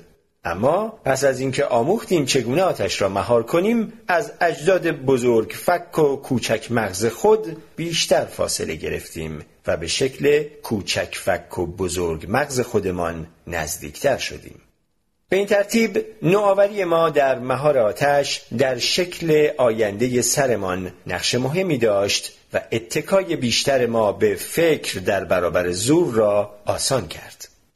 همچنان که در طی فرایند تکامل از انسان راستقامت به انسان خردمند تبدیل شدیم بزرگ شدن مغزمان و همینطور رشد استعدادهایمان در برنامه ریزی و درک یکدیگر باز هم ادامه یافت من و شما نتیجه این فرایند تکاملی هستیم که بیش از دویست هزار سال پیش به شکلگیری انسان خردمند در آفریقا منجر شد. فرهنگ های پیچیده که ما با مغزهای بزرگمان پدید آوردیم سبب شد که در هر محیطی بتوانیم موفق باشیم و طولی نکشید که در کل آفریقا مستقر شدیم و شروع کردیم به جستجوی فراتر از مرزهای این قاره. نشانه های غیرقطعی انسان خردمند متعلق به 125 هزار سال پیش را در شبه جزیره عربستان می‌بینیم. اما به یقین می‌توان گفت که 80 هزار سال پیش به طور گسترده از آفریقا خارج شدیم. 65 هزار سال پیش به استرالیا رسیدیم. 45 هزار سال پیش رو به شمال به سوی قطب حرکت کردیم و 20 هزار سال پیش به قاره آمریکا رسیدیم. جزایر اقیانوس آرام آخرین نقاطی بودند که انسان در آنجا مستقر شد و آخرینشان نیوزلند بود که تازه 700 سال پیش به آن رسیدیم. تقریبا در همان زمانی که استقرار در نقاط مختلف جهان را آغاز کردیم انفجاری در فرهنگ و هنر و دیگر نشانه های تفکر نمادی نیز رخ داد اگرچه گونه ما بیش از دویست هزار سال سن دارد اما غنای فرهنگی که معمولا به انسان خردمند نسبت داده می شود تا قبل از صد هزار سال پیش دیده نمی شود. معنیش این نیست که بیش از صد هزار سال تفکر نمادی وجود نداشته است بلکه به احتمال فراوان نشانگر بخت بسیار اندک دست نخورده ماندن محصولات فرهنگی ما در طول زمانهایی چنین طولانی است. امروزه ما تابلوهای نقاشی را در موزه هایی با دما و رطوبت کنترل شده نگهداری می کنیم اما اجدادمان روی دیواره صخره ها نقاشی می کشیدند. با در نظر داشتن این نکته که آنها چندان در قید آیندگان نبودند عجیب است که اصلا توانسته این مصنوع یا اثری هنری متعلق به زمانهایی چنین دور بیابیم. خواه فرهنگ پیچیده همزمان با پیدایش گونه ما یا شاید حتی پیش از ما شکل گرفته باشد و خواه شکلگیری و انباشت آن صد هزار سال طول کشیده باشد تأثیر نهایی اجتماعی بودن ما رشد فوقالعاده دانش و نوآوری بود. همراه با ازدیاد انسانهای خردمند ابزارها و سلاحها و آثار هنری تازه هم به سرعت تکثیر شد و تغییرات اساسی نهفته در پس این انفجار تحولات روانی بود.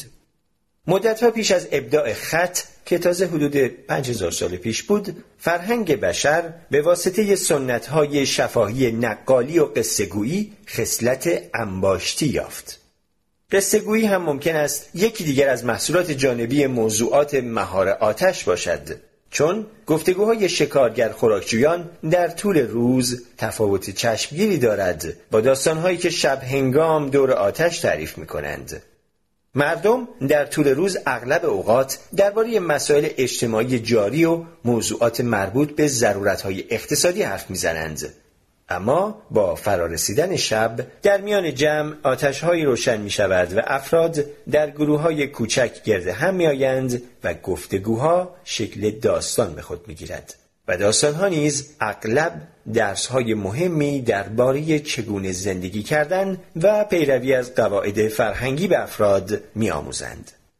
آتش به ما امکان داد که زمان کنار هم بودنمان را طولانی تر کنیم و پس از تاریک شدن هوا نیز جمع باشیم. بدون اینکه خطر شکار شدن پیش بیاید و به این ترتیب فرصت بینظیری برای معاشرت و تعامل به ما داد. چون در آن هنگام انجام کارهای روز دیگر امکان پذیر نبود. این واقعیت که شکارگر خوراکجویان از این زمان برای تبادل اطلاعات فرهنگی مهم استفاده می کنند این امکان را مطرح می کند که آتش نقشی حیاتی در ایجاد شالوده دانش و معرفت ما ایفا کرده باشد داستانگویی به هر نسل امکان می دهد که بر اطلاعات گردآوری شده نیاکانش چیزی بیافزاید و به این شکل در فرهنگ ها دانش مربوط به شیوه رویارویی با محیط پیرامون انباشته می شود. اهمیت فرهنگ انباشتی را تقریبا در تمام جنبه های زندگیمان می توانیم ببینیم. اما یکی از آشکارترین نمونه های آن را در داستانهای دردناک نخستین کاشفان اروپایی قطب شمال و آمریکا و آفریقا و استرالیا و آسیا می‌توان یافت. در بیشمار موقعیت گوناگون ماجراجویان بیباک و مجهز جان باختند یا تا پای مرگ رفتند در حالی که در همان نزدیکی مردمان بومی فاقد فناوری های جدید با شکم سیر در سرپناه های امن خود میزیستند. قابلیت ما در یادگیری از تجربیات دیگران است که به انسان خردمند مزیت محلی عظیمی می‌دهد که می‌تواند بر شالوده کشفیات پیشین راهبردها و ابداعات تازه‌ای پدید آورد. در نتیجه لازم نیست که هر نسل چرک را از نوع اختراع کند و یک کودک می‌تواند درکی از جهان داشته باشد که چند نسل پیش فقط نوابق می توانستند به آن دست یابند. امروزه نیز این پدیده را مشاهده می کنیم وقتی می بینیم که بچه مدرسه ای ها کشفیات کوپرنیک و داروین و گالیله را یاد می گیرند و شکی نیست که شکل به نسبت کنتری از همین فرایند انباشتی در طول بیش از یکصد هزار سال گذشته وجود داشته است.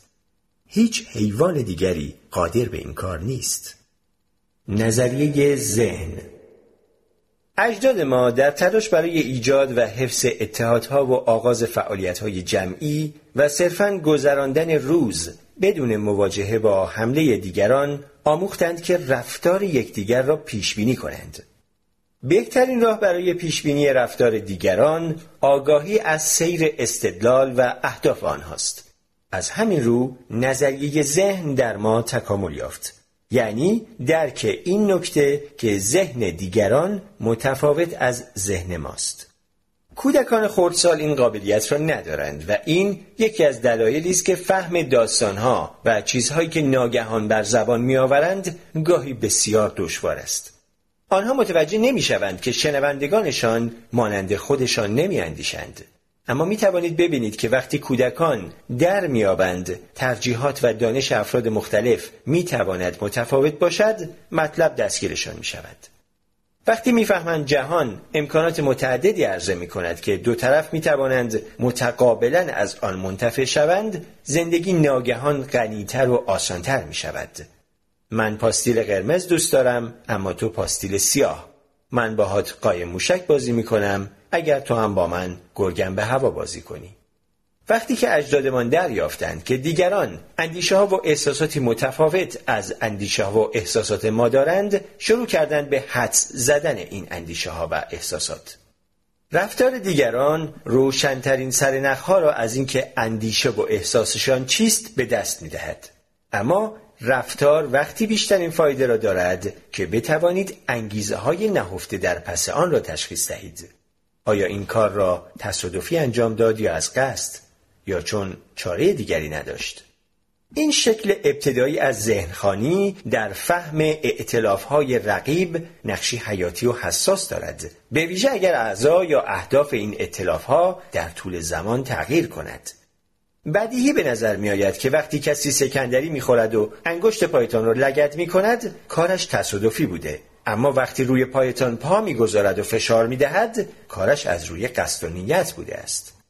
اما شما این مطلب را می‌دانید چون پردازشگر اطلاعات اجتماعیتان خیلی خوب کار می کند. اگر حیوان خانگی دارید دفعه بعد که تصادفاً آزاری به او رساندید یا ترساندیدش خوب دقت کنید. سگهای من وقتی اتفاقی پایشان را لگد می کنم همانقدر مطیع و پشیمان می شوند که وقتی دعوایشان می کنم چون قابلیت تشخیص رفتارهای آمدانه و غیر آمدانه را ندارند.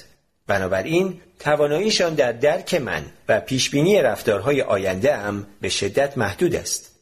زندگی در شرایط وابستگی متقابل شدید به یکدیگر ایجاب کرد که افسون بر این قابلیت های بنیادی ادراک اجتماعی عواطف اجتماعی تازه‌ای نظیر احساس غرور، گناه و شرم نیز در ما پدید آید.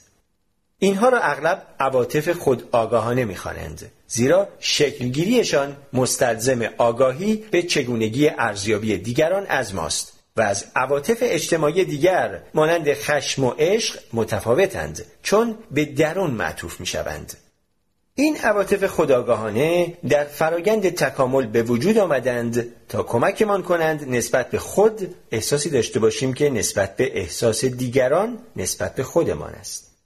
وقتی که کاری کرده باشیم که ارزشمان را در نظر اعضای گروه بیشتر کرده باشد احساس غرور می کنیم. و احساسات مثبت مرتبط با غرور موجب می شوند که به دنبال بهرهگیری از فرصتهای آتی مشابه باشیم.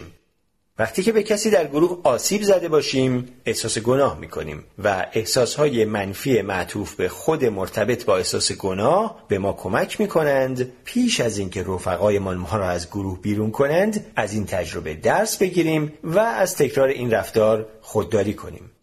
احساس شرم وقتی سراغمان می آید که کاری کرده باشیم که ارزشمان را در نگاه سایر اعضا کاسته باشد و اینجا هم های منفی معطوف به خود موجب می شود که رفتار شرماور را دیگر تکرار نکنیم و شعنمان را در گروه پایینتر نیاوریم. احساس غرور و گناه و شرم بخشهایی اساسی از شخصیت انسان هستند و به ما کمک می کنند در گروه هایی که در آنها اعضا وابستگی متقابل شدید به هم دارند و با یکدیگر همکاری می کنند عملکرد خوبی داشته باشیم. این گروه ها همزمان با ظهور انسان راستقامت شکل گرفت و چنین موفقیت های عظیمی برای ما به دنبال آورد. اهمیت این عواطف را در تفاوت آشکاری می دید که در زندگی افرادی مشاهده می شود که از این عواطف چندان بهرهمند نیستند. مانند افراد جامعه ستیز. جامعه ستیزها اغلب در برخورد نخست اشخاص جذاب و بامزه هستند. اما میکوشند تا هر زمان که لازم شد با بقیه خوب رفتار کنند چون در پی سوء استفاده بیرحمانه از دیگران هستند اگر احساس گناه یا شرم نداشته باشم هنگامی که فرصت را برای گرفتن چیزی که از شما می‌خواهم مناسب ببینم هیچ نیروی درونی وجود نخواهد داشت که مرا از این کار باز دارد گرفتن به جای به اشتراک گذاشتن یا درخواست کردن در کوتاه مدت راهبرد موفقی به نظر می آید. اما خاطره ها به یک بازی زمانی کوتاه محدود نیستند و کسانی که از آنها سوء استفاده شده است این تجربه را اغلب برای دیگران حکایت می کنند. حرافی درباره خصوصیات شخصی افراد در انتشار این گونه اطلاعات اجتماعی نقشی اساسی دارد و خیلی زود حتی جذابترین جامعه ستیزها نیز می‌بینند که در گروه کسی نظر خوشی به آنها ندارد. در گروه های شکارگر خوراکجوی اجداد ما جامعه ستیزان به دنبال گروهی بودند که آنها را پذیرا باشد و بیرون نکند. البته بعدا خواهیم دید که شکلگیری شهرها این وضع را به کلی دگرگون کرد. و بعد رسانه های اجتماعی دوباره اوضاع را عوض کردند و به حالت اول بازگرداندند. نظریه ذهن و فریب اجتماعی از شکلگیری نظریه ذهن تا روزی که اولین دروغ گفته شد نباید زیاد طول کشیده باشد. در توضیح این جمله باید بگویم که فریبکاری بسیار پیش از دروغگویی وجود داشته است. فریبکاری در بسیاری گیاهان و حیوانات دیده می شود که وانمود می کنند چیزی هستند که در واقع نیستند. مانند حشراتی که شبیه شاخه درخت هستند، آفتاب پرستی که رنگ خود را برای انتباق با محیط تغییر می دهد و غیره. این موجودات برای موفقیت در فریبکاری خود به فهم حالات ذهنی دیگران نیاز ندارند. حتی رفتارهای پیچیده فریبکارانه حیوانات بازنمایی ذهن دیگران را لازم ندارد. مثلا میمون های کاپوچین گاهگاهی بدون اینکه حیوان شکارگری وجود داشته باشد صدای مخصوص هشدار را از خود در میآورند و وقتی که میمون های دیگر به سوی درختان پا به فرار می‌گذارند غذاهای باقی مانده را می‌خورند استفاده از این راه برد وقتی محتمل تر است که مقدار قابل توجه غذا در نزدیکیشان باشد و بنابراین هنگام گریز دیگران سریعتر بتوان آن را خورد. اما حتی این راه برده به نسبت پیچیده را می‌توان در طول زمان آموخت بدون اینکه توانایی دانستن اینکه میمونهای دیگر چه فکری می کنند اصلا لازم باشد. برخلاف این نوع فریبکاری ها دروغگویی شکلی از فریبکاری اجتماعی و آلت دست قرار دادن دیگران است که به انسان منحصر می شود و به قابلیت شناختی به مراتب پیچیده تری نیاز دارد. دروغ گفتن یعنی کاشتن آمدانی باوری کاذب در ذهن دیگری که مستلزم این آگاهی است که محتوای ذهن دیگران متفاوت از محتوای ذهن خود شخص دروغگوست. وقتی چیزی را که شما می‌فهمید بفهمم در موقعیتی قرار می‌گیرم که می‌توانم آگاهانه فهم شما را طوری دستکاری کنم که شامل باورهای کاذبی که به نفع من است نیز باشد. از همین جاست که دروغ پا به جهان می‌گذارد. محققان دریافتند که فقط با آموزش نظریه ذهن به کودکان خردسال می‌توان به آنها یاد داد که دروغ بگویند. اگر بچه کوچک اطرافتان داشته باشید پیشرفت دروغگویی را در آنها آشکارا می توانید مشاهده کنید. چون دروغهای اولیهشان خیلی واضح است. بچه ها معمولا در ابتدا برای رهایی از دردسر دروغ می‌گویند. مثلا وقتی که مادرم از برادر سه ساله هم پرسید چرا این همه آب از وان حمام بیرون ریخته است؟ برادرم تقصیر را گردن گربه امان انداخت. این نوع ساده از دروغگویی نظریه ذهن لازم ندارد. اما به واقع نشانگر آغاز شکلگیری و رشد نظریه ذهن است. از اینجا راه درازی نیست تا شروع دروغگویی در هر زمینه ای برای دستیابی به منافعی که با صداقت به دشواری می‌توان به آنها رسید. یادم میآید یک روز بعد از ظهر در زمین بازی پارک پسر بچه پیش پسرم آمد که آن موقع چهار ساله بود. پس از چند دقیقه بازی با میله های بارفیکس پسر ناگهان گفت که ظرف غذای مرد انکبوتی دارم. پسرم قبلا ظرف غذای مرد انکبوتی ندیده بود و لابد حسابی متحیر بود که این چیز ظاهرا جذاب چجور چیزی است. اما برای اینکه قافیه را نوازد در پاسخ گفت که خودش هم ظرف غذای مرد برگی و ظرف غذای مرد علفی دارد. آن پسر هم برای اینکه مطمئن شود پسر من هم در زمینه ظرف غذا و هم در زمینه ابرقهرمان ها واقعا از او برتر است به من نگاه کرد تا ببیند آیا حرف پسرم را تایید می کنم یا نه. تا من خیلی سعی کردم جلوی خندم را بگیرم تا پسرم را لو ندهم. اگرچه آدم طبیعتا تلاش می کند جلوی دروغ گفتن بچهش را بگیرد اما من از دروغگویی پسرم برای حفظ وجهه و جایگاه خود در زمین بازی خوشحال شدم. چون در این کارش نشانه ای از رشد مهارت‌های اجتماعی می‌دیدم. این گونه قابلیت های منحصر به فرد بشری محصول طبیعت اجتماعی و اهمیت حیاتی موفقیت اجتماعی در گروه های کوچکی است که در آنها تکامل یافته ایم. دروگویی شاید سودمند باشد اما در عین حال تهدیدی علیه روابط با دیگران و همینطور علیه ساختار و بافت اجتماعی کل جوامع است. زیرا مزایای قابلیت های ارتباطی شگفتانگیز ما در درجه نخست وقتی آشکار می شود که راست می گوییم. افراد از سودمندی دروغهای خودشان لذت می‌برند اما وقتی مچ دیگران را هنگام دروغگویی در حق خودشان می‌گیرند سخت خشمگین می‌شوند قواعد اخلاقی در میان فرهنگ های مختلف متفاوت است اما بعضی از این قواعد کلی و فراگیرند و یکی از مهمترین قاعده ها در تمام فرهنگ ها پرهیز از دروغ گفتن است اگر از مدل موی کسی که موهایش را بد کوتاه کرده به دروغ تعریف کنید ناراحت نمی شود اما در همه جوامع روی زمین دروغ برای منفعت شخصی و دروغهای مخرب ناپسند شمرده می شوند. محکوم کردن دروغ در تمام فرهنگ ها شاهد آشکاری است در تایید این واقعیت که همه انسان ها وسوسه می شوند دروغ بگویند و در همه جا دروغگویی تهدیدی است علیه انسجام و هماهنگی گروه این واقعیات نیز به نوبه خود بیانگر اهمیت همکاری و وابستگی متقابل در روابط بشری است.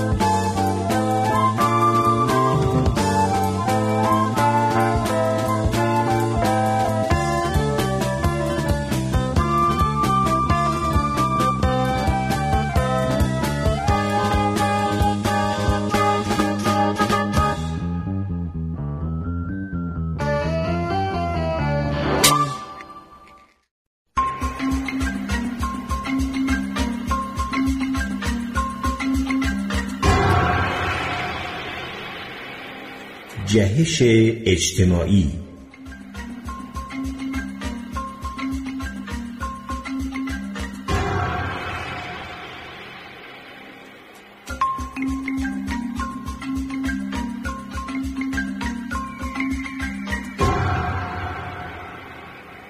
ویلیام فون هیپل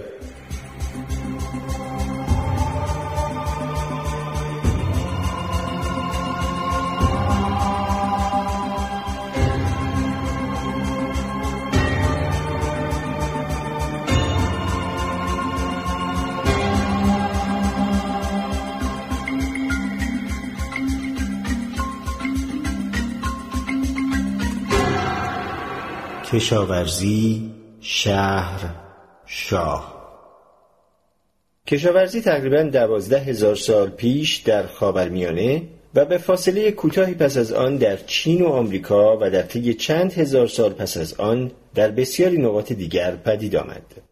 پیش از ابداع کشاورزی به مدت حدوداً ده تا 20 هزار سال مردم در اروپا و خاورمیانه و چین قلات وحشی را جمع آوری و آسیا می کردند تا آرد به دست آورند. اجداد شکارگر خوراکجوی ما هماهنگ با وابستگی فزایندهشان به غذاهای گیاهی و ابزارهای کشاورزی به تدریج از سبک زندگی کوچنشینانی خود فاصله گرفتند. این تحول تغییرات پرشماری در شیوه زندگی آنها به دنبال داشت.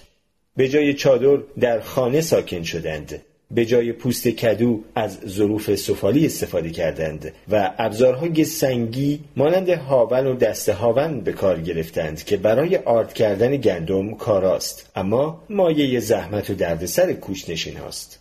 وقتی که اجدادمان کشاورزی را آغاز کردند نیزه و کمان خود را بلافاصله کنار نگذاشتند شکار هم در کنار کشت زمین ادامه داشت و البته همینطور جمعآوری خوراک. از نگاه ما ابداع کشاورزی نقطه عطف به شمار می آید اما برای مادر مادر مادر مادر بزرگمان کاشتن چند دانه از بذری که گردآوری کرده بود احتمالا تصمیم خیلی مهمی نبود. اصلا من گمان می کنم خودش نمی‌دانسته چه بذری را کاشته است.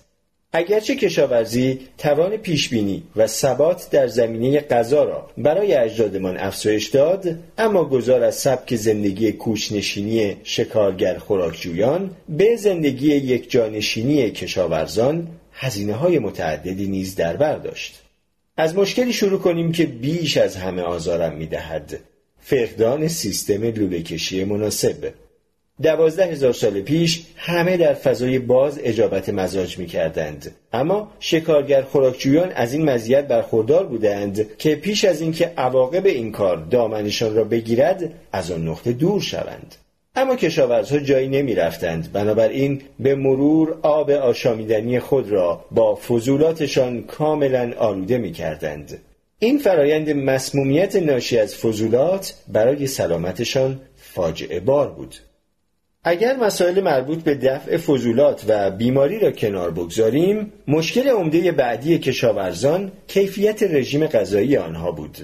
اگرچه اکنون بیشتر مردم در جوامع مدرن صنعتی در تمام ایام سال به مجموعه گسترده ای از غذاها دسترسی دارند اما این امر بی سابقه است. اجداد شکارگر خوراکجوی ما به طور کلی به رژیم غذایی متعادلی دست یافته بودند اما این دستاورد در طول دوره های زمانی طولانی حاصل می شد. وقتی که فصل انواع توت و میوه و گردو و بادام بود آنها با این چیزها حسابی شکم خود را پر می کردند و زمانی که منابع منطقه به طور کامل مصرف می شد از آن ناحیه کوچ می کردند.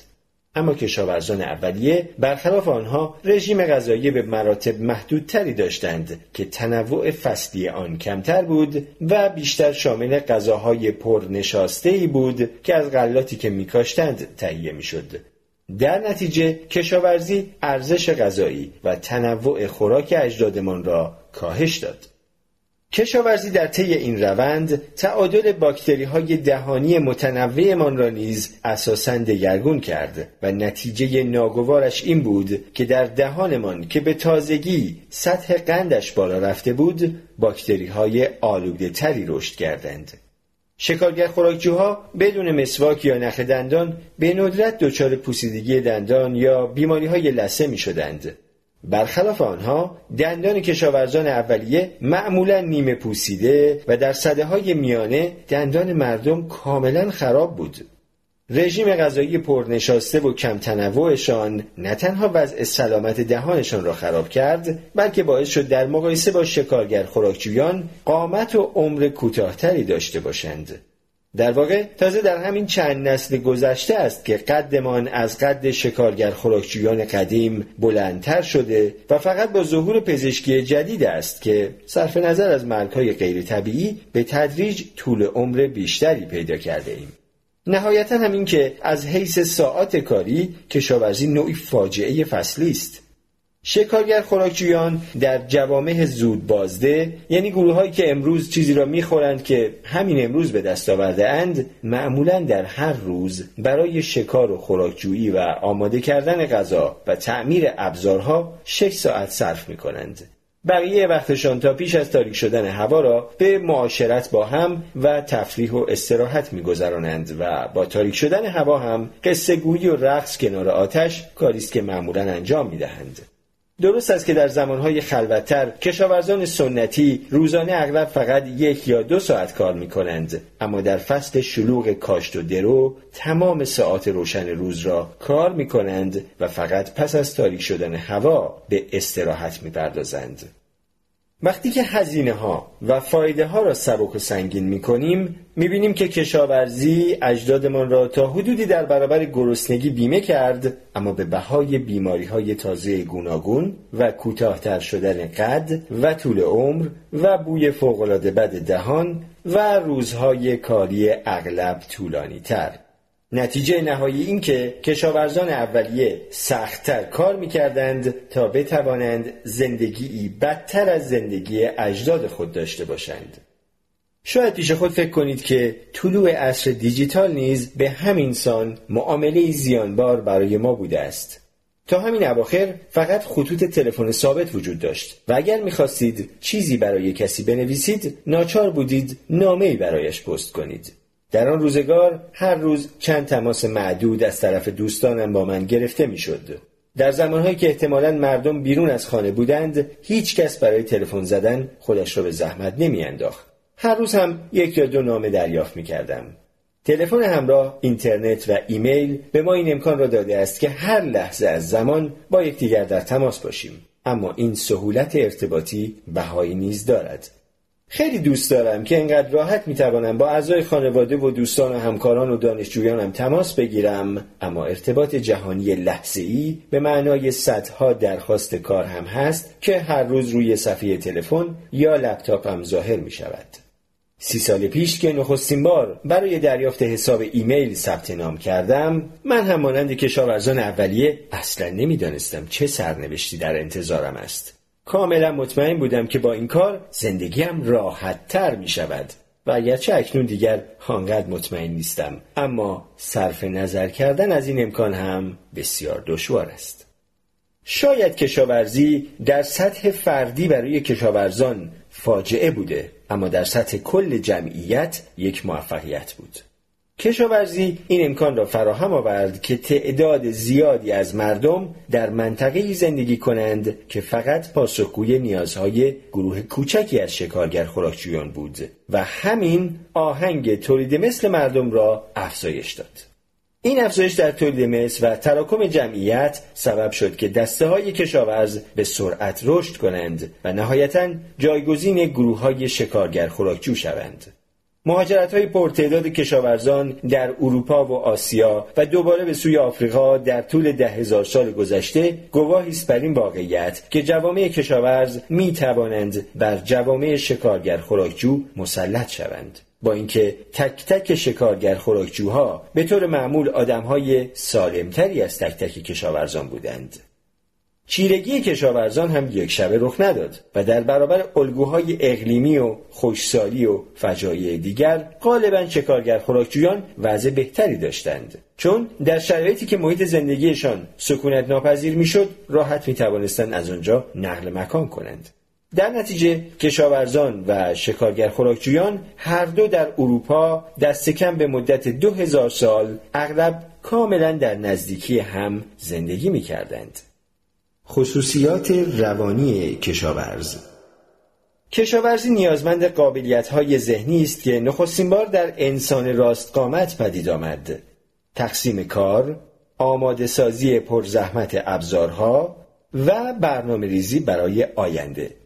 اما این قابلیت ها از هزاران سال پیش از ابداع کشاورزی در انسان وجود داشت و تحولات روانی لازم برای تبدیل شکارگر خوراکجو به کشاورز چیزی بیش از فقط این قابلیت ها می‌خواست.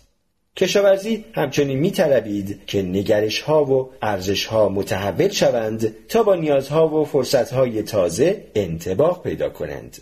برخلاف شکارگر خوراکجویان که در لحظه حال زندگی می کنند و می‌گویند هرچه پیش آید خوش نگاه کشاورز معطوف به فرداست.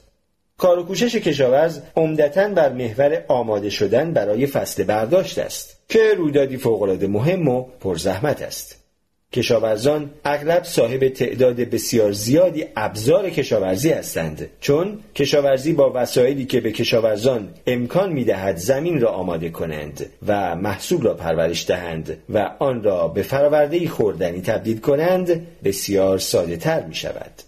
کشاورزان یک جانشین هستند. به این دلیل بدیهی که نمی‌توان زمین را با خود به جای برد. و وقتی صاحب ابزار شدید و زمین را آماده کردید و محصول خود را کاشتید رها کردنش و رفتن به جای دیگر هزینه بسیار دارد اگر در جامعه کشاورزی خود از کسی خوشتان نمی آید به احتمال فراوان هیچ کدام از شما جای دیگری نمی روید.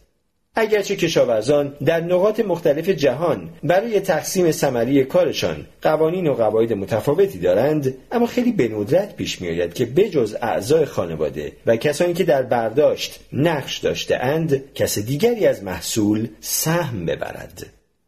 کارل مارکس این نظر را مطرح کرد که افراد باید متناسب با توانایی هایشان تولید کنند اما بر اساس نیازهایشان سهم ببرند. و این اصل توصیف نسبتا قابل قبولی از وضع حاکم در میان شکارگر خوراکجویان است اما تاریخ کمونیسم نشان می دهد که اقوام کشاورز بیرون از مرزهای خانواده خود به اشتراک روی خوش نشان نمی دهند. مشکل آرمان شهر مارکسیستی این است که افراد می توانند از حاصل دسترنج دیگران به رایگان بهرهمند شوند.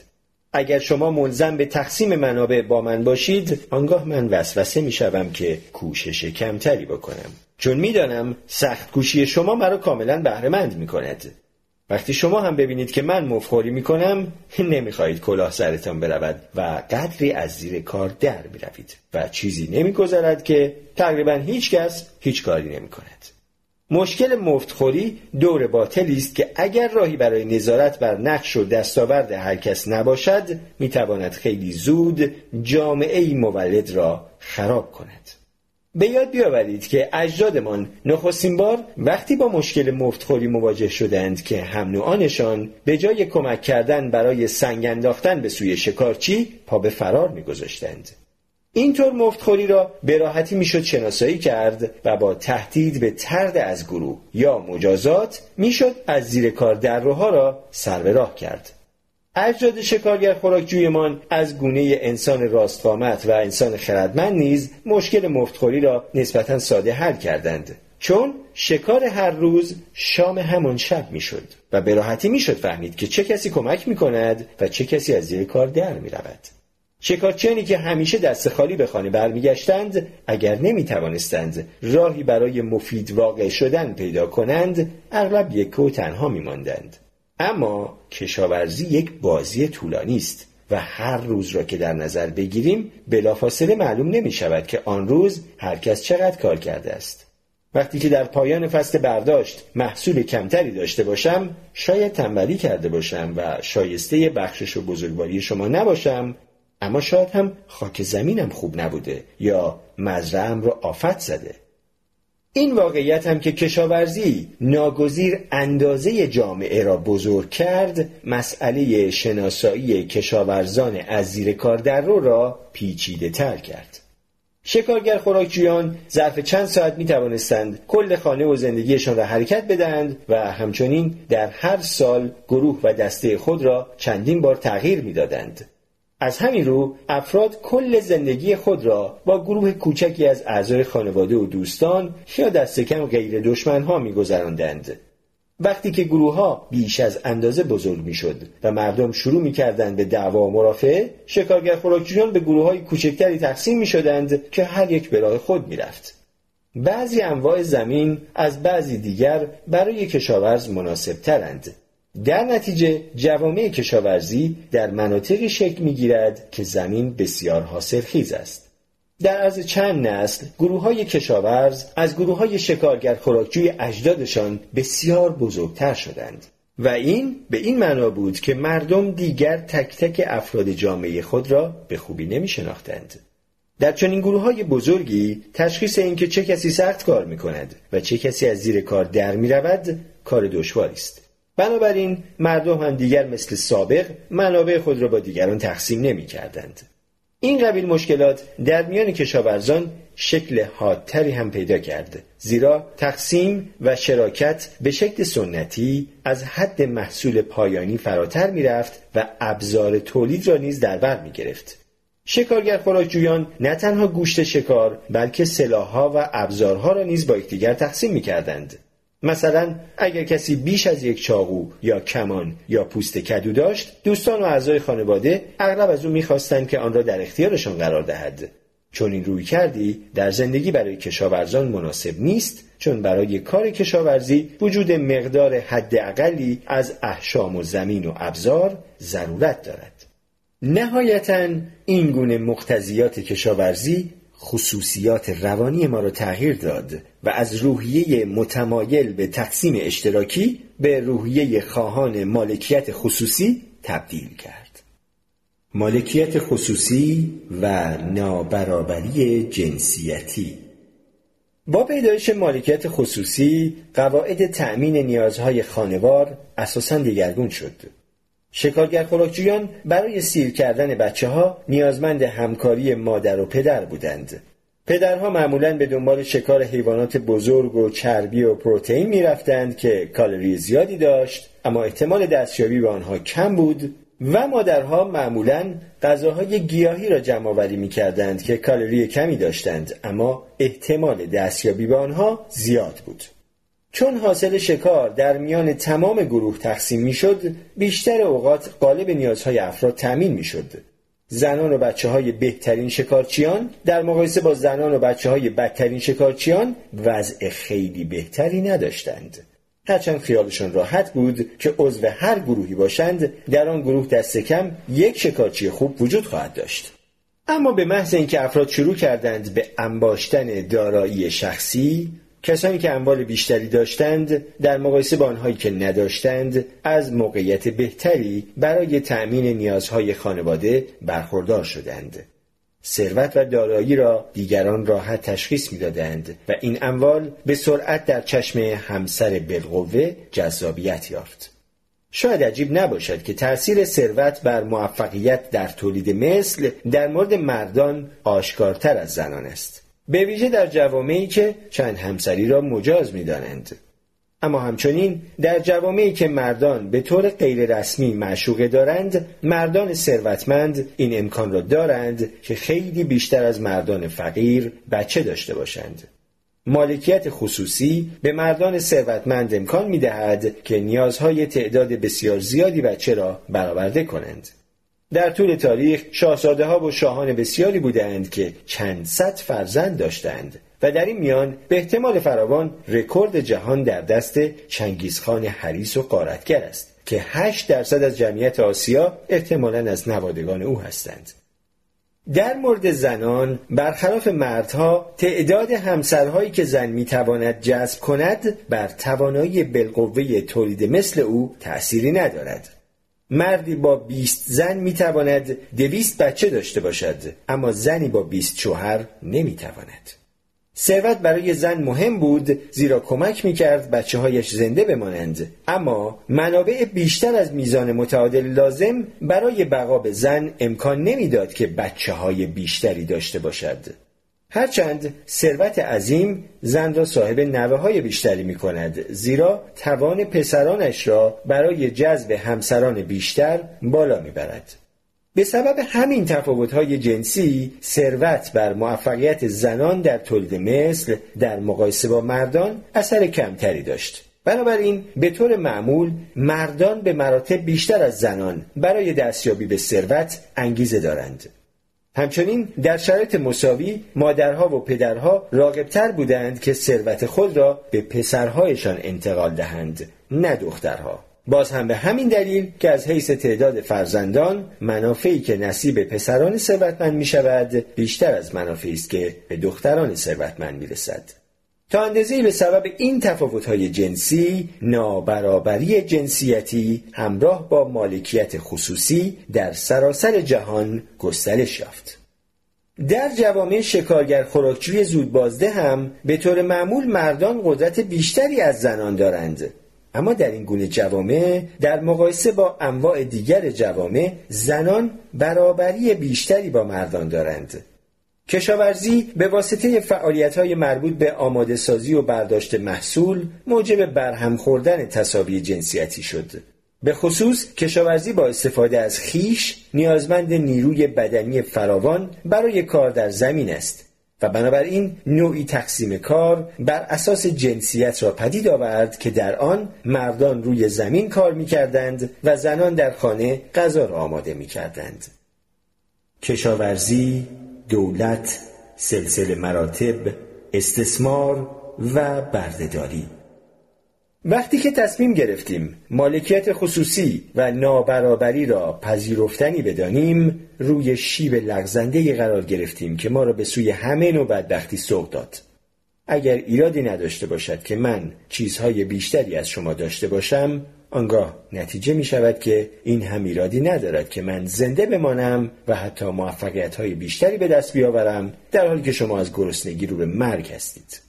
خب اگر امروز که تواناییش را دارم خوراکم را با شما تقسیم کنم شاید خودم فردا به بعضی بدی دچار شوم چون سخاوتم سبب شده است که منابع کافی در اختیار نداشته باشم.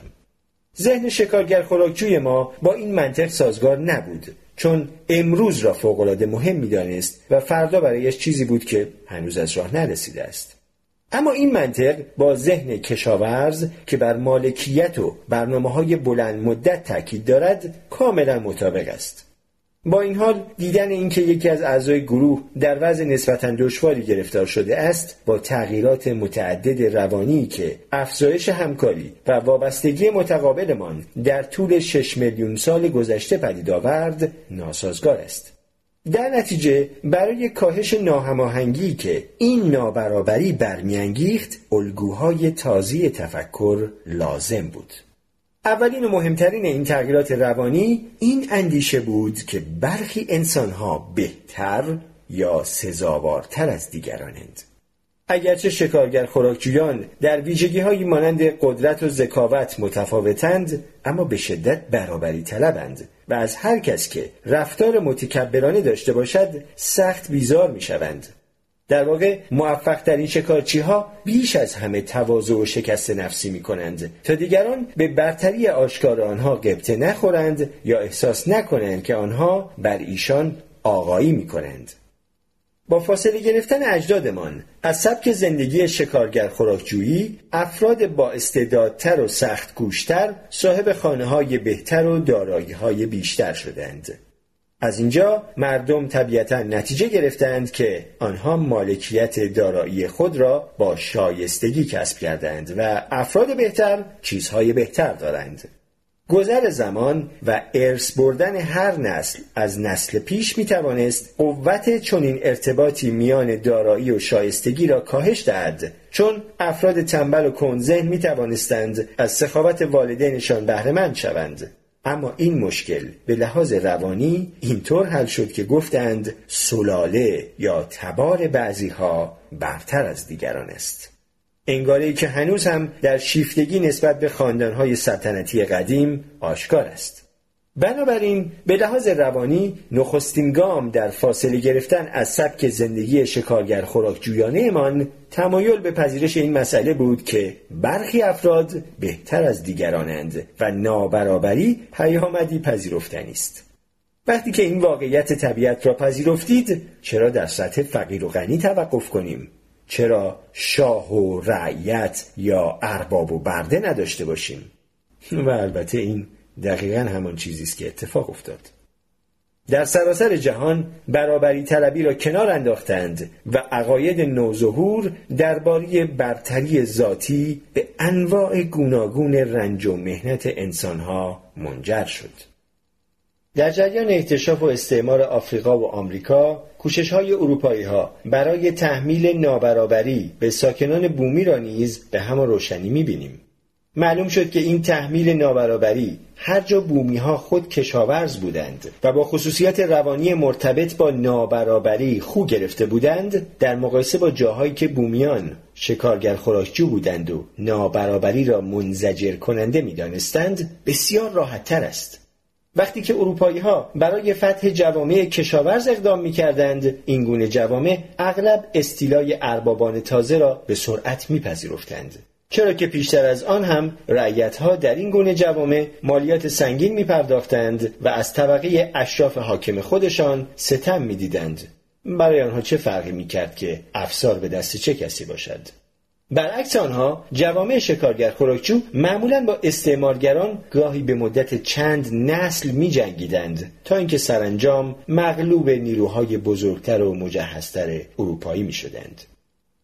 از روستا به شهر انسان راست قامت مبدع تقسیم کار بود و نفع بسیار هم از آن برد. اما امکانات بالقوه تقسیم کار فقط در صورتی به فعلیت در می آید که افراد متخصص شوند و در کل عمر خود یک علاقه یا استعداد را دنبال کنند. اینطور متخصص شدن ممکن نبود مگر آنکه گروههایی چنان بزرگ در مکانهایی چنان کوچک تجمع می کردند که افراد بتوانند بدون نگرانی درباره رسیدن محصول یا شسته شدن رختها روی علاقه خود تمرکز کنند. شهر این امکان را فراهم آورد اگر در روستای کوچک زندگی کنید شاید هیچ کس در آن روستا به آهنگری علاقه نداشته باشد یا شاید تنها آهنگر ده عاشق دختری از روستای دیگر شود و از آنجا برود. پس بهتر از خودتان بلد باشید اسبتان را نعل کنید. اما اگر در شهر زندگی کنید صرف شمار فراوان جمعیت این اطمینان را به شما می دهد که همیشه کسی هست که کالاها و خدماتی را عرضه کند که شما نیاز دارید اما خودتان نمی توانید تولید کنید. در جهان روستاهای کوچک هرگز میکلانج نمی توانست وجود داشته باشد. نیوتون یا شکسپیر هم همینطور. بدون شهر مردم امکان آن را نداشتند که نیرو و توان خود را فقط صرف یک مهارت کنند و به هیچ کار دیگری نپردازند. بنابراین تقریبا هیچ کس نمی توانست صاحب تخصص برای ساخت چیزی جدید و عالی بشود.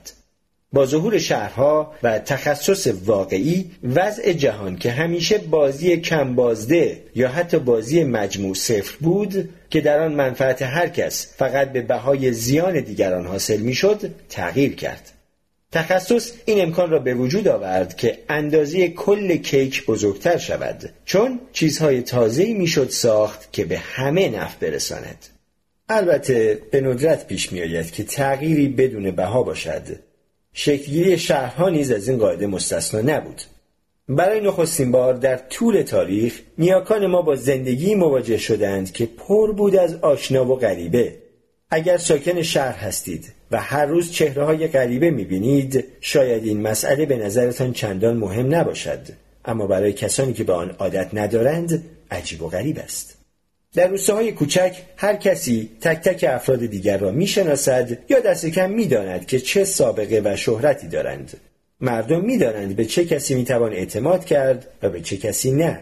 چه کسی تندخوست و چه کسی آرام و صبور. چه کسی کاردان است و چه کسی بیورزه شهرها پر است از غریبه. بنابراین شهرنشینان نمی‌دانند که وقتی با یکدیگر در فروشگاه و نوشگاه مواجه می‌شوند چه انتظاری باید داشته باشند. ما با دو تغییر مهم در خصوصیات روانی خود به این تحول واکنش نشان داده ایم. نخست مطمئنترین راه برد. در برخورد با غریبه ها معدب بودن است. و به واقع فرهنگ هایی که سطح بالایی از خشونت دارند سطح بالایی از ادب و نزاکت نیز دارند. مثلا اهالی جنوب آمریکا به ادب و صمیمیت مشهورند. اما جنوبی ها در مقایسه با سایر آمریکایی ها خیلی محتملتر است که واکنش خشونت آمیز از خود نشان دهند. شاید به نظر برسد که ادب و صمیمیت بیشتر با خشونت بیشتر ناسازگار است. اما در واقع اینها دو روی یک سکند. وقتی در میان مردمی هستید که زود ناراحت و عصبانی می‌شوند معقول ترین راهبرد این است که با همه به ویژه با کسانی که نمی‌شناسید معدب باشید. همزمان با حرکت به سوی شهر این راهبرد تازه را برگزیدیم که همیشه با غریبه ها معدب برخورد کنیم. این گونه رسم ها میان شکارگر خوراکجویان وجود ندارد زیرا واکنش آنها در برابر هر کس متناسب با رابطه است که با او دارند. اما در میان غریبه ها در شهر سطح معینی از نزاکت و احترام را از آنها انتظار داریم و در مقابل خودمان نیز با نزاکت و احترام با آنان برخورد می‌کنیم. اگر سر بخوریم و بیفتیم انتظار داریم غریبه ها راهشان را کج کنند و از کنارمان رد شوند. نه اینکه لگدمان کنند و بگذرند. و همینطور انتظار داریم به بیارزگی ما نخندند. اگر اجناسی که خریده ایم از دستمان روی زمین بیفتد انتظار داریم غریبه ها کمک کنند جمعشان کنیم یا دست کم اجناسمان را بر ندارند و فرار کنند. شهرها همچنین سبب شدند که ما خیلی بیشتر به ظاهر بیرونی اعتماد کنیم. این گفته که درباره کتاب از روی جلش قضاوت نکن در جوامع شکارگر خوراکچو هرگز ممکن نبود به کار برود چون دلیلی برای این کار نبود. شما هر کسی را که با او سر و کار داشتید خوب می شناختید چرا باید درباره کتاب از روی جلش قضاوت کرد وقتی که تک تک صفحات آن را خانده اید؟ اما درست برعکس درباره قابلیت ها و گرایش های افرادی که در شهرها می بینیم خیلی کم می دانیم بنابراین به ظاهر بیرونی خیلی بیشتر اتکا کنیم. مثلا حرفهای پر آب و تاب از زبان یک غریبه که ممکن است راست بگوید تأثیر گذارتر است تا از زبان یک آشنای نزدیک که می‌دانیم اهل لاف زدن است به همین سان اگر غریبه ای اعتماد به نفس بیش از اندازه داشته باشد معمولا آن را نشانه شایستگی او می‌دانیم در حالی که وقتی دوستان و همسایه هایمان تصویری اقراق شده از خود ارائه می‌دهند واکنش سردی نشان می‌دهیم و توجه نمی کنیم. چطور اینترنت ما را به نقطه شروع بازگرداند؟ شاید سنگین ترین هزینه ای که حرکتمان به سوی شهرها روی دستمان گذاشته است امکان وسیعتری است که شهر برای غلبه نیمه پنهان و منفی طبیعت بشر فراهم آورده است در جوامع کوچک غریبه ای وجود ندارد. بنابراین دروغ و تقلب و دزدی یا سوء استفاده از دیگران به صورتهای دیگر دشوار است.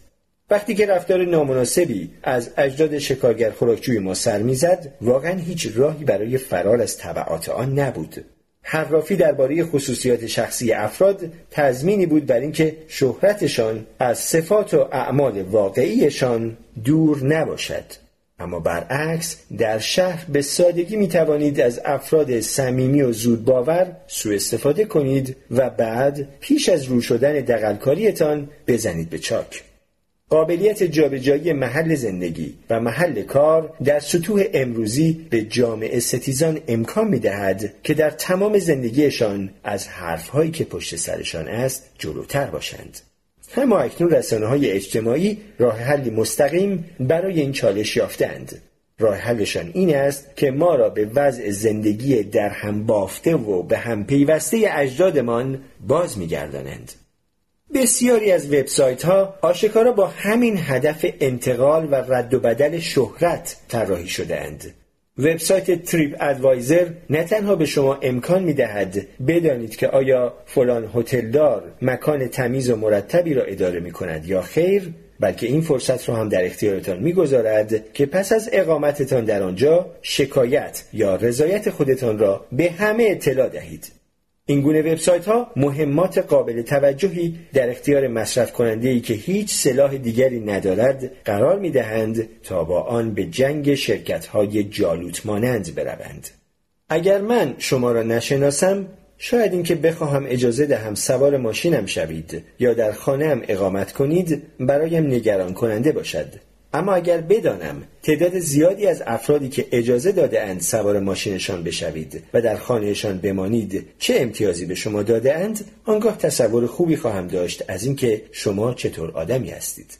این وبسایت ها با تبادل شهرت خطر سوء استفاده را به حد اقل می رسانند چون به هر تعاملی هر دو طرف رابطه امتیاز می دهند در نتیجه خریدار و فروشنده هر دو انگیزه دارند که با یکدیگر منصفانه و صادقانه رفتار کنند. شاید وسوسه شوم که خودرو یا خانه شما را سطل آشغال فرض کنم اما می‌دانم که دفعه بعد که دنبال ماشین یا جایی برای اقامت در طول تعطیلات باشم بهای گذافی برای این رفتار خواهم پرداخت. درست همانطور که اجدادمان میکوشیدند منصفانه و صادقانه با یکدیگر برخورد کنند. چون رفتاری جز این هزینه اجتماعی بالایی می داشت برای کاربران این سامانه ها هم هزینه های اجتماعی و بنابراین مالی تقلب و فریب بسیار بالاست. در کنار این شکل‌های روشمند تبادل اطلاعات درباره شهرت افراد، های نظیر فیسبوک نیز هستند که به اشخاص اجازه می‌دهند در صورتی که مورد بهره کشی و سوء استفاده قرار گرفتند، صدایشان را به کل جهان برسانند. از این جهت رسانه های اجتماعی و همه ابزارهای دیگر مرتبط با شهرت که در اختیار داریم های مهمی علیه جامعه ستیزان و تنلش ها و کلاهبرداران و مفتخورهایی هستند که در صورت عدم مقابله از مهربانی غریبه ها سوء استفاده می کنند. ولی مانند تقریبا همه موارد دیگر اینجا هم کسب منفعت هزینه ای دارد. آشکارترین هزینه هم این وضعی است که می‌بینیم این رسانه های اجتماعی می توانند با حملات بیرحمانه کسانی که مقصر را شخصا نمی شناسند و بنابراین تمایلی ندارند با نگاهی همدلانه واکنش خود را قدری مهار کنند او را کاملا خرد می کنند. واکنش های نامتناسب و افراطی به رفتار بد به کرات مشاهده می شود و زندگی اشخاص به علت چیزی که در واقعیت امر تخطی کوچکی از قانون بوده است به کلی به هم می ریزد. کسی که در توییتر شوخی احمقانه و نسنجیدهی با دوستش انجام می دهد یا دربارهش اظهار نظری می کند که به نظر دوستش مسئله خصوصی بوده است بعد از چند ساعت می بیند که از کار بیکار شده است. ما از طریق اینترنت امتیازات اجدادمان برای جار زدن شهرت افراد را دوباره به دست آورده ایم. اما با واکنش های افراطی قریبه هایی که مقصر را فقط با همان یک عمل نادرست می‌شناسند و از صفات مثبتش خبر ندارند بهای سنگینی برای آن می‌پردازیم رسانه های اجتماعی برخی از مزایای جوامع کوچکی را که در آنها تکامل یافته ایم را به ما بازگرداندند اما شاید معلوم شود که زندگی اجدادمان یک بسته کامل بوده است و زیانهای واکنشهای افراطی غریبه بر مزایای شکلهای جدید پخش شهرت می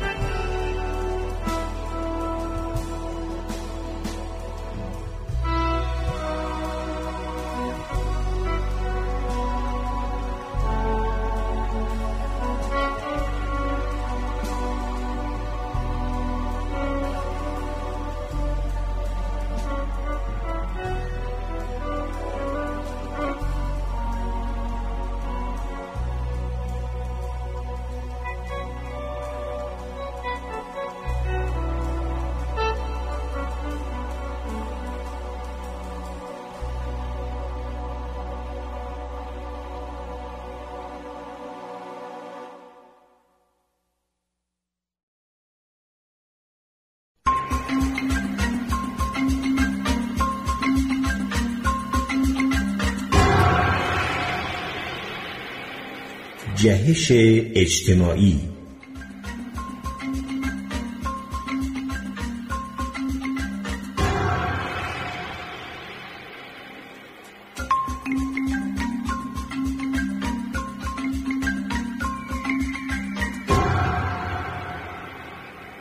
ویلیام فون هیپل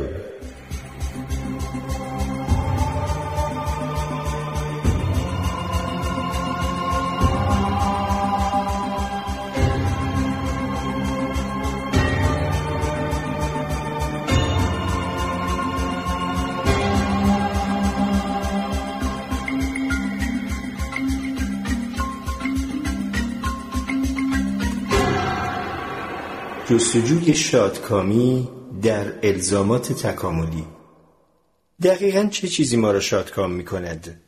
چون تکامل نظام انگیزشی ما را شکل داده است پس با توجه به الزامات تکاملی خود می توانیم تا اندازه دریابیم که چگونه می توانیم زندگی خوبی داشته باشیم. با در نظر گرفتن الزامات تکاملی خاص خودمان شاید خیال کنید راهنمای تکاملی به سوی شادکامی احتمالا جزوهی بسیار مختصر یا شاید حتی همین معادلی ساده باشد که شادکامی مساویست با خوراک به اضافه رابطه جنسی بی تردید این معادله تا اندازه درست است اما داستان خیلی پیچیده تر از این حرف است.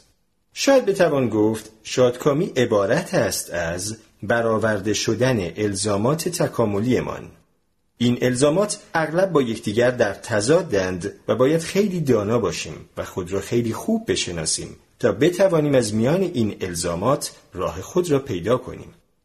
این چالش را روشنتر از هر جا میان دو هدف عمده امان یعنی بقا و تولید مثل می‌توان دید.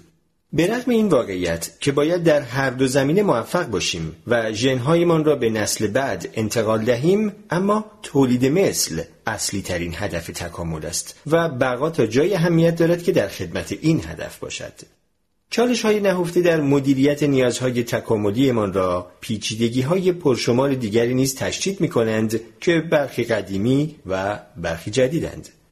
یکی از این پیچیدگی ها که از قدیم وجود داشته این است که اگرچه الزامات تکاملی ما کلی و فراگیرند اما راهبردهای برآورده کردنشان چنین نیستند. در بسیاری از گونه ها فقط یک راه برای ادامه زندگی وجود دارد. اگر سرگین غلطان نر باشید باید بتوانید گلوله ای از سرگین به وزن چند برابر وزن خودتان را بغلطانید اگر گوزن نر باشید باید بتوانید وقتی شاخ به شاخ با گوزن دیگر در حال مبارزه اید ضربه به پشت او بزنید. اما در مورد انسان ها تعداد راهبردهای پیش رویمان را فقط قوه تخیلمان محدود می کند. مویم را بتابانم یا صاف کنم یا کوتاه کنم؟ دندانهایم را سفید کنم یا برای سیم بستن و ردیف کردنشان پول بدهم؟ عکس صفحم در شبکه های اجتماعی را کنار مجموعه تمرم بگیرم یا کنار جایزم در مسابقات مشزنی برای شناخت راه های رسیدن به شادکامی باید بفهمیم شخصیت و گرایش ها و توانایی هایمان هر کدام چگونه در موفقیتمان می توانند نقش داشته باشند. هر راهی به شادکامی ختم نمی شود اما برای افراد مختلف راه های مناسب متفاوتی وجود دارد. از جمله پیچیدگی های جدید این که جهان بهرهمند از پیشرفت های تکنولوژیک ما از طریق آنچه رابرت تریورز لذت های رخ نمودی می‌خواند همچنان ترفندهای تازه‌ای برای میانبر زدن در مسیر جستجویمان در پی شادکامی عرضه می کند.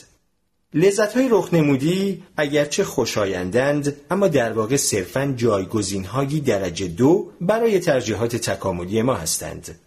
الکل و مواد مخدر و تلویزیون و حتی چیپس سیب زمینی همه لذت های رخ نمودی هستند. تقلیدی از خوشی های قدیمی هستند اما نتایجی را که این فعالیت های قدیمی را متناسب با شرایط محیط و بنابراین لذت بخش می کرد به بار نمی آورند. برای نمونه فکر کنید به اینکه تماشای مجموعه تلویزیونی فرندز چقدر فرق دارد با داشتن چند دوست واقعی راهنمای تکاملی برای دستیابی به شادکامی. تکامل بیش و پیش از هر چیز مبتنی است بر تولید مثل. اما این واقعیت به دو بدفهمی رایج منجر شده است. بدفهمی نخست این باور است که ما برای انتقال ژنهایمان باید خودمان بچه داشته باشیم. اما در حقیقت اگر موفقیت بستگانمان در تولید مثل را افزایش دهیم نیز به لحاظ تکاملی موفق بوده ایم. فشارهای تکاملی درست همانطور که افراد را بران می‌دارد که پدر یا مادر خوبی باشند می‌تواند آنها را به این سو سوق دهد که عمو یا خاله خوبی باشند و نتیجه نهایی تا اندازه زیادی یکسان است. کمک کردن به خواهرزاده ها و برادرزاده ها هم راهی است برای تضمین اینکه رونوشتی از ژنهای عمو یا خاله خوب بخت زیادی برای رسیدن به نسل بعدی داشته باشند. بدفهمی دوم این باور شایع است که تکامل میل به تولید مثل را در ما به وجود آورده است. صرفا چون تکامل مبتنی بر تولید مثل است نمی‌توان گفت انسانها در فرایند تکامل میل به بچه دار شدن را کسب کرده اند. ما تا همین اواخر در تاریخ تکاملی خود اصلا نمی‌دانستیم که روابط جنسی بچه به وجود می آورد. بنابراین تکامل از ایجاد میل به بچه دار شدن در ما هیچ نصیبی نمی‌برد. اما تکامل میل شدید به داشتن رابطه جنسی را به ما داد و سپس چون ما گونه ای هستیم نیازمند به مراقبت پدر و مادر احساس علاقه به هر فرزندی را که به دنیا آوردیم در ما پدید آورد. با کسب میل جنسی و میل به مراقبت از فرزندان در طی فرایند تکامل به همان نتیجه رسیدیم که اگر تکامل یافته بودیم تا بچه بخواهیم و می‌دانستیم چطور بچه درست کنیم می‌رسیدیم. ترکیب میل به رابطه جنسی و میل به مراقبت و حمایت از فرزندان در مورد ما و همه پستانداران دیگر کارآمد بوده است. شاید بگویید میل به رابطه جنسی بدون میل به بچه داشتن ناکارآمد است و به واقع نیز همینطور هست. انسانها و دیگر نخستی ها انواع مختلف روابط جنسی بی نتیجه دارند که ممکن نیست به تولید مثل بیانجامد با این حال تا زمانی که به اندازه کافی فعالیت جنسی منجر به تولید مثل انجام می دهیم هزینه انرژی تلف شده در رابطه جنسی بی سمر به احتمال فراوان کم خواهد بود.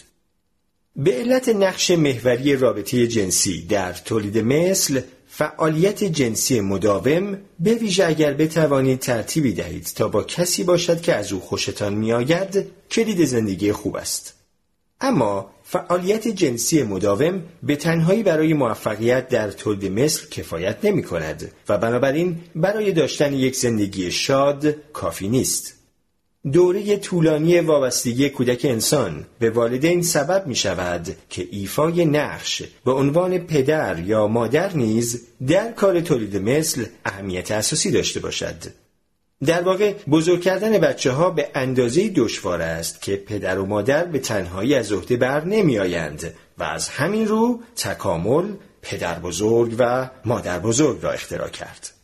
پیشتر دیدیم که احتمال زنده ماندن در دوران کودکی برای اجداد ما و نیز احتمال بچه دار شدن مادران با فواصل زمانی کمتر در صورت برخورداری از کمک مادر بزرگ ها بیشتر می شد.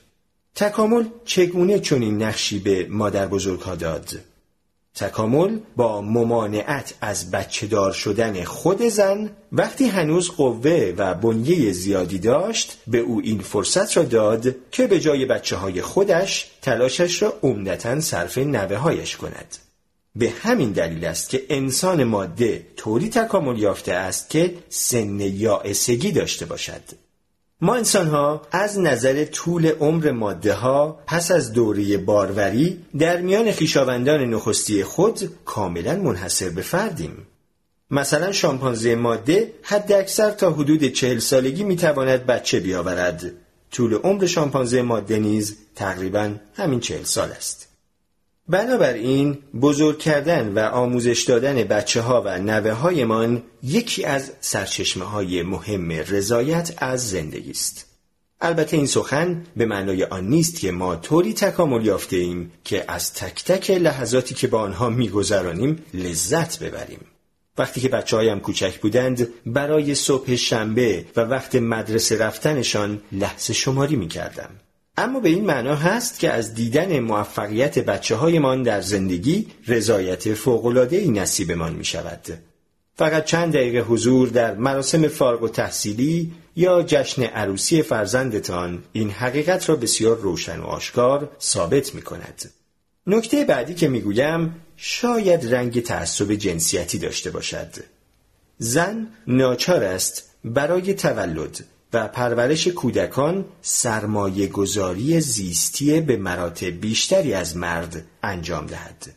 در نتیجه بسیار محتمل است که بزرگ کردن بچه ها و نوه ها در رضایت زنان از زندگی در مقایسه با مردان نقش عمده تری داشته باشد.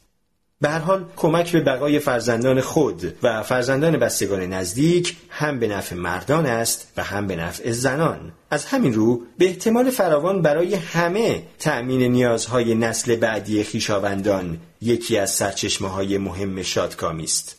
البته این به این معنا نیست که کارهای روزمره لازم برای بزرگ کردن بچه ها لذت بخش است چون که اغلب اوقات اینطور نیست.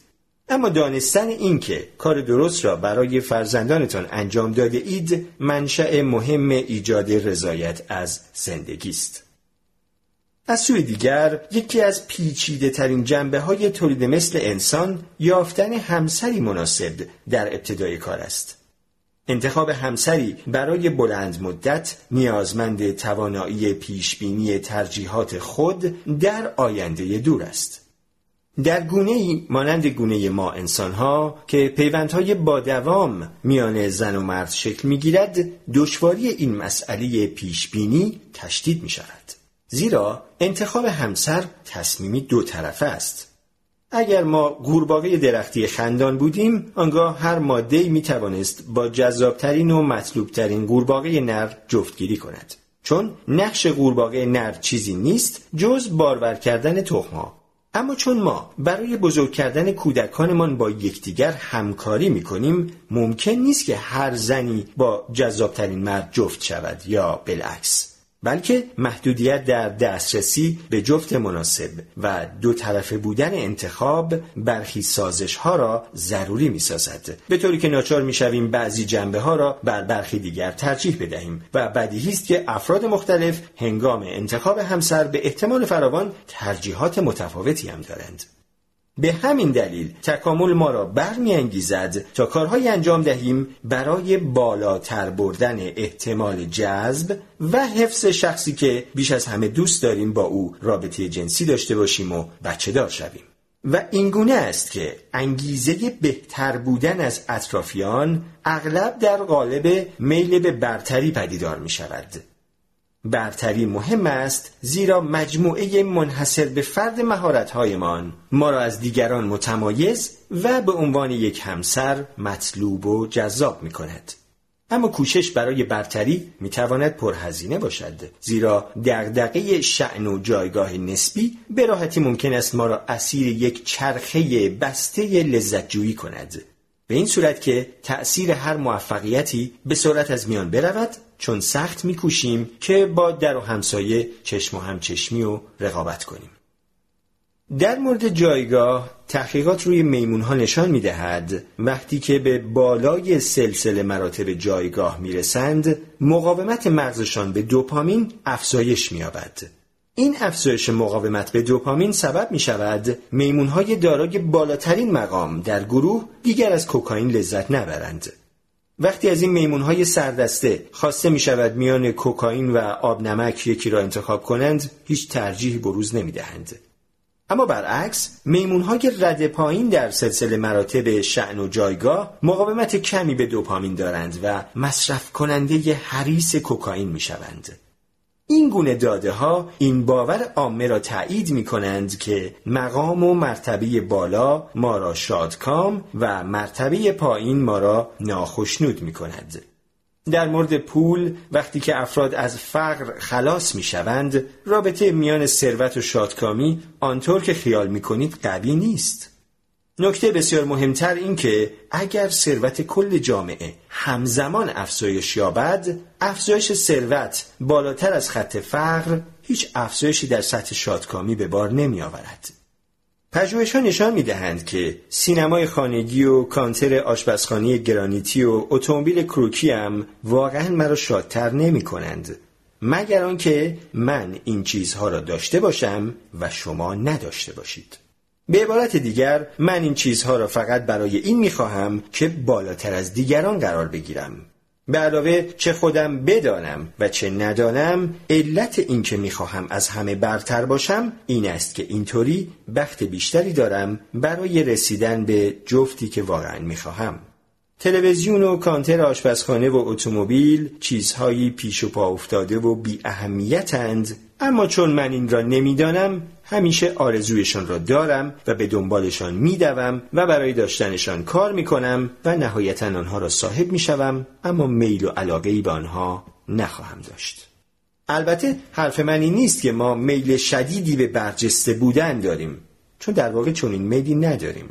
ما اتفاقا خیلی علاقه داریم همرنگ جماعت باشیم اما می‌خواهیم که در رده بالای گروه خود همرنگ سایرین باشیم نه در پایین.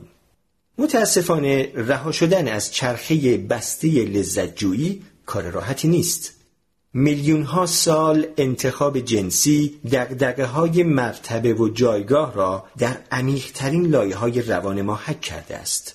در نتیجه خاموش کردن یا حتی نادیده گرفتنشان برای بیشتر ما ناممکن است.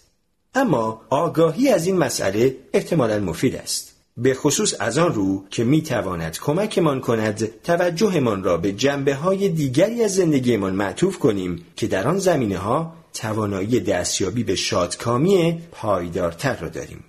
نادیده گرفتن دقدقه های حک شده در وجودمان درباره مرتبه و جایگاه شاید ناممکن باشد اما یکی از راه هایش این است که پولمان را به جای خرید جنس صرف فعالیت های مختلف کنیم یعنی کارهایی برای انجام دادن بخریم نه چیزهایی برای داشتن اگر شما هم مانند من باشید این حرف خیلی به نظرتان نامعقول خواهد رسید بیشتر به این دلیل که تجربیات گران قیمت بیش از اندازه لذت طلبانه به نظر می آیند.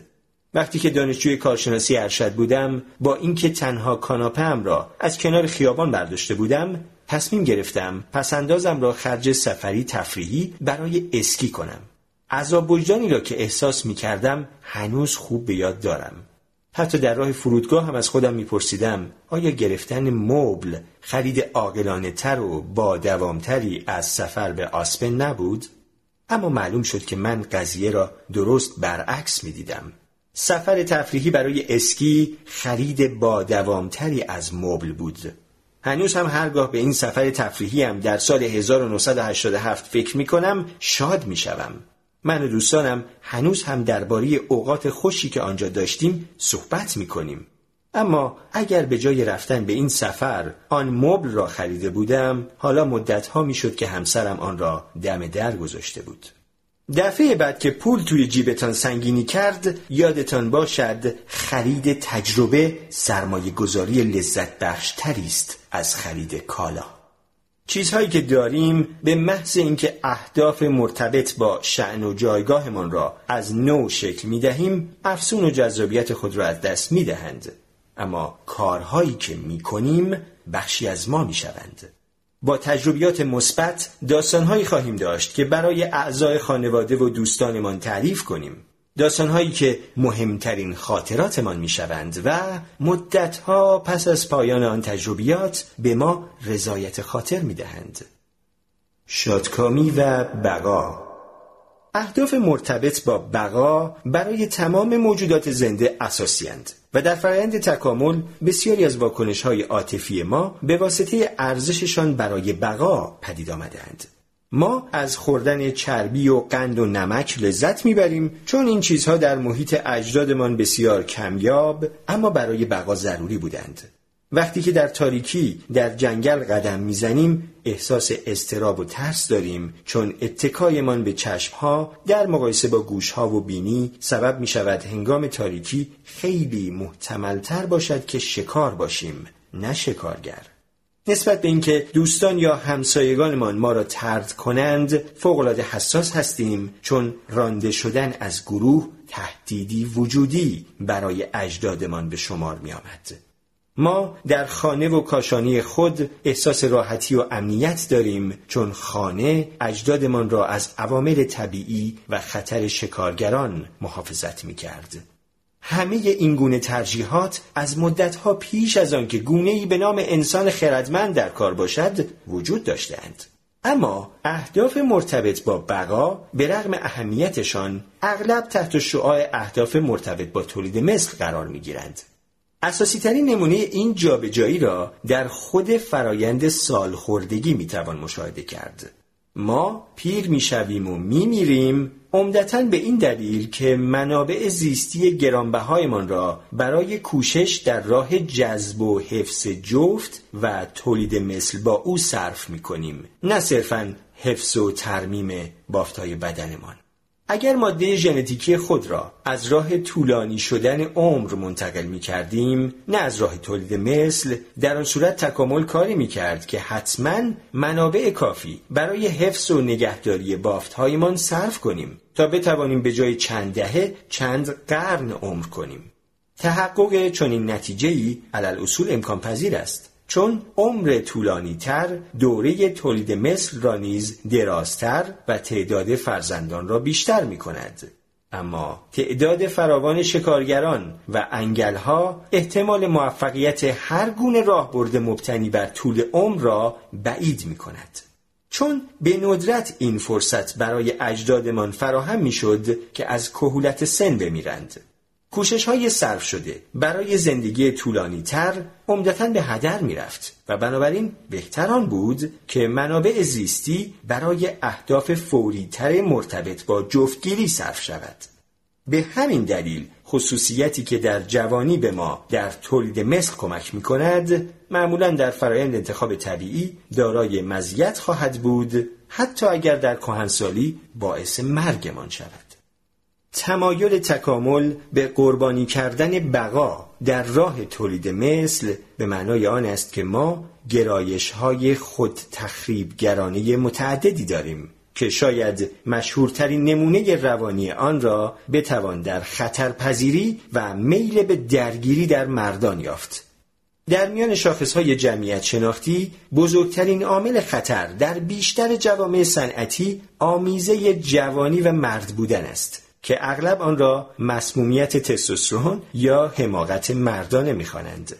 نکته که خیلی ها درک نمی کنند این است که حماقت مردانه در واقع تغییر برای تطابق با مشکل پسندی زنان است. زیرا خطرپذیری مردان و گرایش به درگیری در آنها محصول انتخاب جنسی است.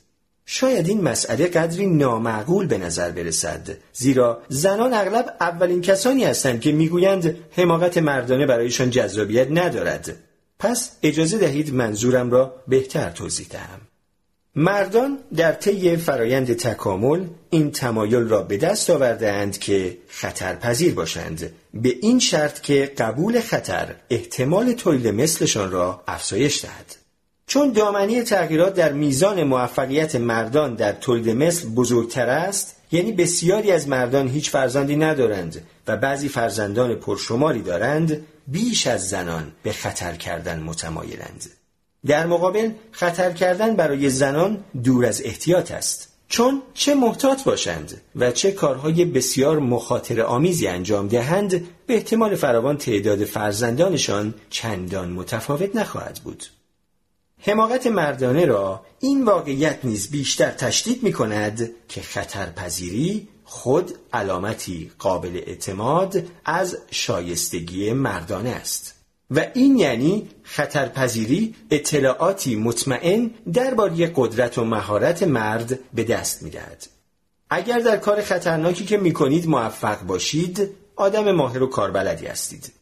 اگر موفق نشوید اما زنده بمانید آنگاه قوی و جان سخت هستید اگر موفق نشوید و زنده نمانید خب این هم خیلی چیزها رو نشان می‌دهد به همین دلیل زنان می توانند خطرپذیری مردان را علامت شایستگی بدانند و از اینجا می توان نتیجه گرفت که احتمالا مردان در فرایند تکامل این گرایش را پیدا می کنند که هرگاه فرصت جلب نظر زنی دست داد خطر کنند.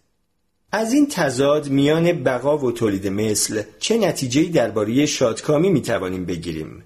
نخستین درس این است که خطر کردن و کارهای ابلهانی دیگری که مردان جوان انجام می دهند بیماری یا نشانه بریدن از دنیای مدرن یا برچسبهای دیگری که صاحب نظران اجتماعی اغلب به کار می‌برند نیست بلکه راهبردهایی تکاملی است که برای اجدادمان کاملا معقول بوده و احتمالا همین امروز هم به لحاظ اثرگذاری بر موفقیت در تولید مثل معقول است درس دوم این که تلاشمان برای اینکه نگذاریم پسرها یا برادرها یا دوستانمان دست به کارهای خطرناک غیر ضروری بزنند تا اندازه مانند توف سربالاست. از میان بردن فرصتهای مردان جوان برای رقابت و خطر کردن فکر بدی است و به احتمال زیاد عواقب ناخوشایندی خواهد داشت. مردان جوان چند میلیون سال فشار تکاملی را احساس می کنند که از بیزه هایشان به آنها وارد می شود و به سوی خطر و رقابت میراندشان. به همین دلیل بهترین کار این است که امکان خطر کردن را به کلی از میان نبریم بلکه باید فرصتهای کم خطرتر هیجان و رقابت را جایگزین مخاطرات و درگیری های براستی خطرناک کنیم.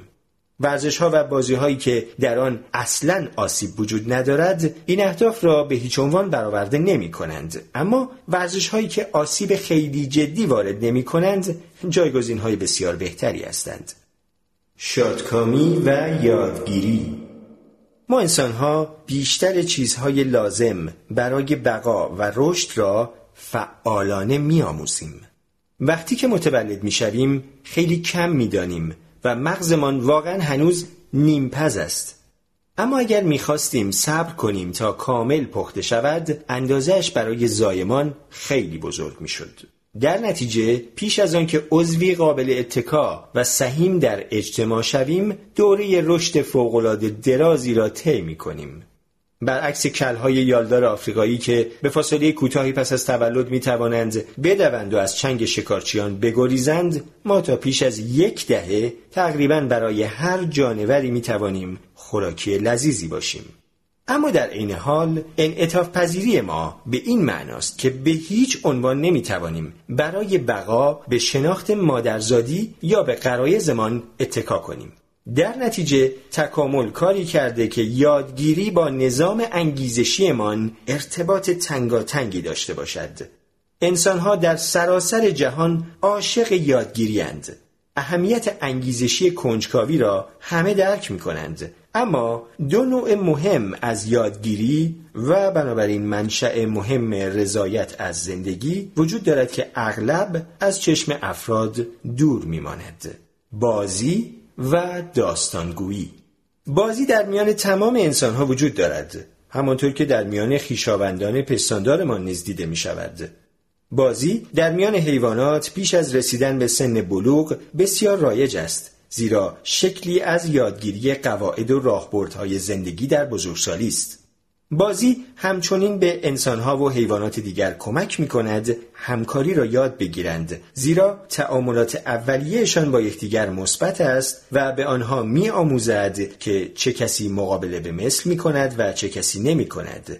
بازی به نرهای جوان فرصت می دهد که رقابت بر سر ماده ها را یاد بگیرند و به آنها راهبردهایی را می آموزد که نهایتا برای ارتقای مرتبه در سلسله مراتب بزرگسالان به کار بگیرند و همینطور به جوانها شکار کردن و گریختن از دست شکارگران را تعلیم می دهد.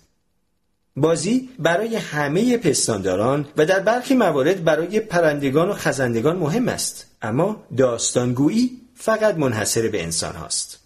یکی از مزایای عمده یادگیری بشر قوای ارتباطی فوقالعاده ماست که به مدد آن می توانیم آموخته ها و دستاوردهای دیگران را در درک خود از جهان بگنجانیم. قدیمیترین و مهمترین شکل این نوع از یادگیری سنت شفاهی غنی ماست. داستانگویی را در تمام فرهنگ های بشری می‌توان یافت و قطعا از زمانی آغاز شده است که اجداد شکارگر خوراکجویمان در انتهای روز دور آتش می نشستند و یکدیگر را با حکایتهایی از تجربیاتشان سرگرم می کردند. قصه گفتن دور آتش هنوز هم در جوامع شکارگر خوراکجو سرگرمی مهمی محسوب می شود. قصهگوهای ماهر در گروه خود شعن و مرتبه بالایی داشتند چون قابلیتشان در سرگرم کردن و آموزش به دیگران ارزشمند شمرده می‌شد. در دنیای ما این نقش ها را کمدین ها و مجری های برنامه های گفتگو محور فیلمسازها و کشیشها و آخوندها و خاخامها و نویسنده ها و دانشگاهیان و صاحب نظران سیاسی بر عهده دارند که شنوندگانشان را سرگرم می کنند و اطلاعات در اختیارشان قرار می دهند و هنجارهای اجتماعی را به آنها می آموزند.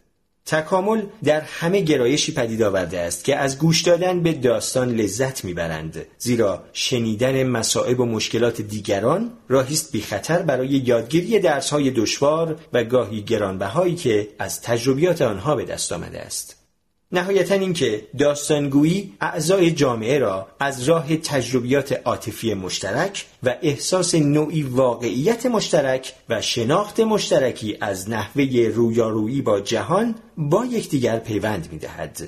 به همین دلایل گوش دادن و تعریف کردن داستان دو منبع مهم شادکامی و رضایت از زندگی است. دشواری های یک جهان مدرن بهایی که برای بهرهمندی بیش از اندازه از یک چیز خوب می‌پردازیم ما را میرساند به آخرین درس از تاریخ تکاملیمان که می‌خواهم بر آن تأکید کنم. روابط جنسی بلند مدت بهترین راه حل اجدادمان برای پرورش فرزندانی موفق بود و در نتیجه روابط بلند مدت برای ما بسیار رضایت بخش است. وقتی که شخصی مناسب شریک زندگیمان می شود از بیشترین بخت برای افزایشی ماندگار در سطح شادکامیمان برخوردار می شویم. اما تکامل میل به شریک های تازه هم در ما قرار داده است. زیرا هم مردان و هم زنان وقتی تخم مرغهای ژنتیک خود را در بیش از یک سبد قرار می دهند در زمینه تولید مثل منافعی به دست می آورند. مشکل این است که همسر جدید در محیط زندگی اجدادمان پدیده‌ای به نسبت نادر بود چون ما در تمام مدت عمر در یک گروه کوچک ثابت از افراد قرار داشتیم اما اکنون در جهانی زندگی می کنیم که در آن همسر جدید هم مانند چربی و قند و نمک به طور نامحدود عرضه می شود. و وسوسه ای دائمی برایمان به وجود می آورد که رابطه کنونیمان را کنار بگذاریم و رابطه جدید و هیجان انگیزتر را شروع کنیم. البته رابطه جدید هم زود کهنه می شود چون جاذبه و افزون تازگی بنا به تعریف زود گذر است و بنابراین نهایتا راضی کننده نخواهد بود. اما جالب است که این واقعیت بدیهی مانع از آن نشده است که افراد یکی پس از دیگری همسران مختلف اختیار نکنند. برای بیشتر مردم دور ماندن از وسوسه راحت تر است از مقاومت در برابر آن و قطعا کسانی که از افسون تازگی میگریزند معمولا با دوری از قرار گرفتن در معرض آن به این هدف دست میابند. ازدواج ها در نواحی روستایی پایدارتر از مناطق شهری است و به مراتب طولانی تر خواهد بود اگر آدمی معمولی باشید نه یک بازیگر مشهور یا ستاره راک. دستیابی به زندگی خوب در ده گام ساده. اگر کسی که نمی شناسدتان به شما بگوید ده گام ساده برای رسیدن به شادکامی وجود دارد سر کارتان گذاشته است. همانطور که گفتم نه تنها چیزی به نام شادکامی ماندگار وجود ندارد بلکه راه های رسیدن به شادکامی هم برای افراد مختلف متفاوت است. با این همه اگر به شادکامی از منظر تکاملی بنگریم دست کم گاهی اوقات در دستیابی به آن کمکمان می کند و همچنین کمکمان می کند از خود شادکامی درک و فهم بهتری داشته باشیم. پس اینجا من واقعا ده گام ساده برای رسیدن به شادکامی معرفی نمی کنم. من فقط در راستای این دو هدف درس های این کتاب را در ده نکته اساسی خلاصه می کنم.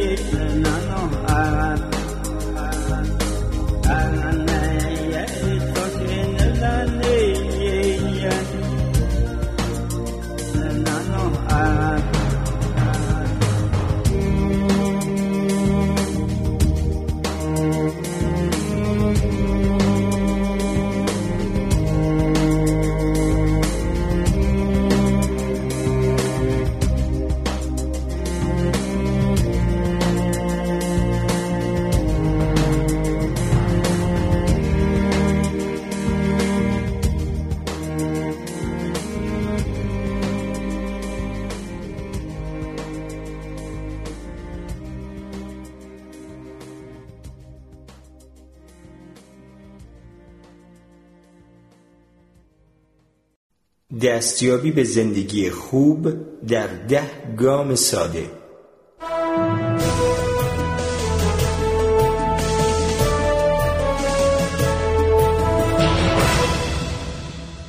یک در لحظه حال زندگی کنید.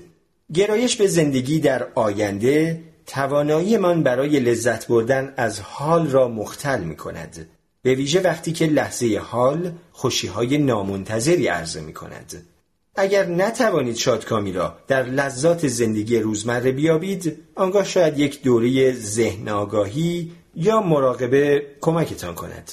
اگر معمولا درباره آینده نگران هستید آموختن زندگی در لحظه حال همچنین می‌تواند سطح استرستان را نیز کاهش دهد. اما به یاد داشته باشید در حال زندگی کردن از آن چیزی که به نظر میآید بسیار دشوارتر است. زیرا مستلزم خاموش کردن یکی از مهمترین مهارت است که تکامل به شما داده است یعنی قابلیت برنامه ریزی برای آینده. دو به دنبال لحظات شیرین باشید. تقریبا ناممکن است که دائما شادتر و شادتر شوید. اما این به معنای آن نیست که نمی توانید از زندگیتان بیشتر لذت ببرید. برآوردن الزامات تکاملیمان احساسات مثبت به وجود می آورد از خورسندی گرفته تا لذت وافر. فقط باید برای پذیرش این واقعیت آماده باشیم که این احساسها ماندگار نیستند. اما کیست که نخواهد لحظه های شاد بیشتری داشته باشد؟ سه از شادکامی خود محافظت کنید تا تندرست بمانید. شادکامی برای سلامت جسم ضروری است.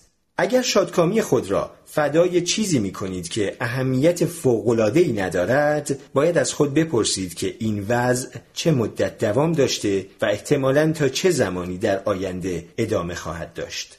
گذشتن از شادکامی در بازه های کوتاه می تواند معقول باشد اما از فدا کردن شادکامی برای بلند مدت باید تا حد امکان پرهیز کرد. اگر باید برای دستیابی به اهدافتان از شادکامیتان بگذرید سعی کنید یک برنامه زمانی داشته باشید و حتما مطابق آن عمل کنید در غیر این صورت یک روز صبح چشم باز می کنید و می بینید این چشم پوشی کوتاه مدت از شادکامی سالهای سال ادامه یافته و شادکامی و سلامتتان دیگر به گذشته ها پیوسته است. چهار تجربه بیندوزید نه جنس و کالا اوقات خوشی که گذرانده اید بخشی از شما شده است. چیزهای خوبی که دارید گوشه خاک می‌خورند یا به آشغال تبدیل می‌شوند. با این حال اگر حافظه شما هم از تجربیاتتان به اندازه حافظه من ضعیف باشد شاید نتوانید خیلی از اوقات خوشی را که گذرانده اید به راحتی به یاد بیاورید و بعدا می‌بینید نه چیزی دارید و نه خاطری به یادتان مانده است یکی از های ساده برای این مشکل عکس گرفتن است و حتی گاهگاهی خریدن چند خرت در مسافرت ها یا ماجراجویی هایتان وقتی این نشانه ها را این سو و آن سوی خانه یا دفتر کارتان می‌گذارید می توانید اوقات خوشتان را از نو برای خود پخش کنید و به دردسرها و خرابکاری هایی که پیش آمد بخندید. پنج خوراک و دوستان و رابطه جنسی را در اولویت قرار دهید. این سه چیز پایه و اساس شادکامی روزمره توجه داشته باشید که اینجا به پول یا آزادی هیچ اشاره نشده است.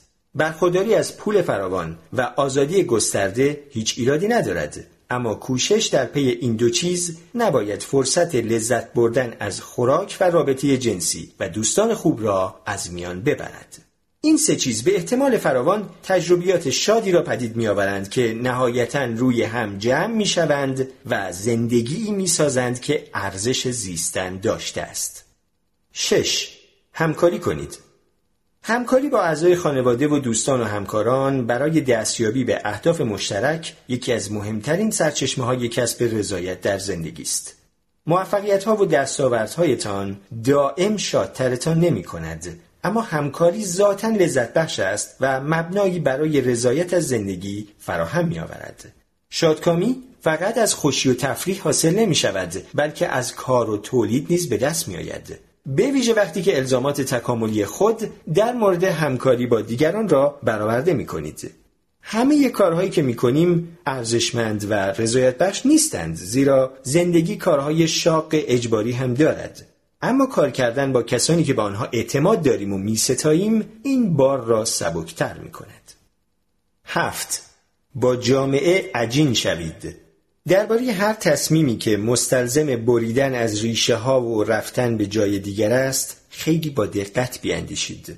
ما طوری تکامل یافته ایم که کنجکاو باشیم. بنابراین افراد جدید و جاهای تازه همیشه پرکششند. اما برای آشنایی با افراد تازه و دیدن جاهای جدید لازم نیست دوستان قدیمی را رها کنید حتی اگر عشق و علاقه مفرد به مسافرت داشته باشید باید بکوشید پیوندهای خود را با جامعه تان حفظ کنید 8. چیزهای تازه بیاموزید یادگیری در تمام عمر می تواند سرچشمه شادکامی باشد و بازی و داستانگویی دو منشأ مهم یادگیری هستند.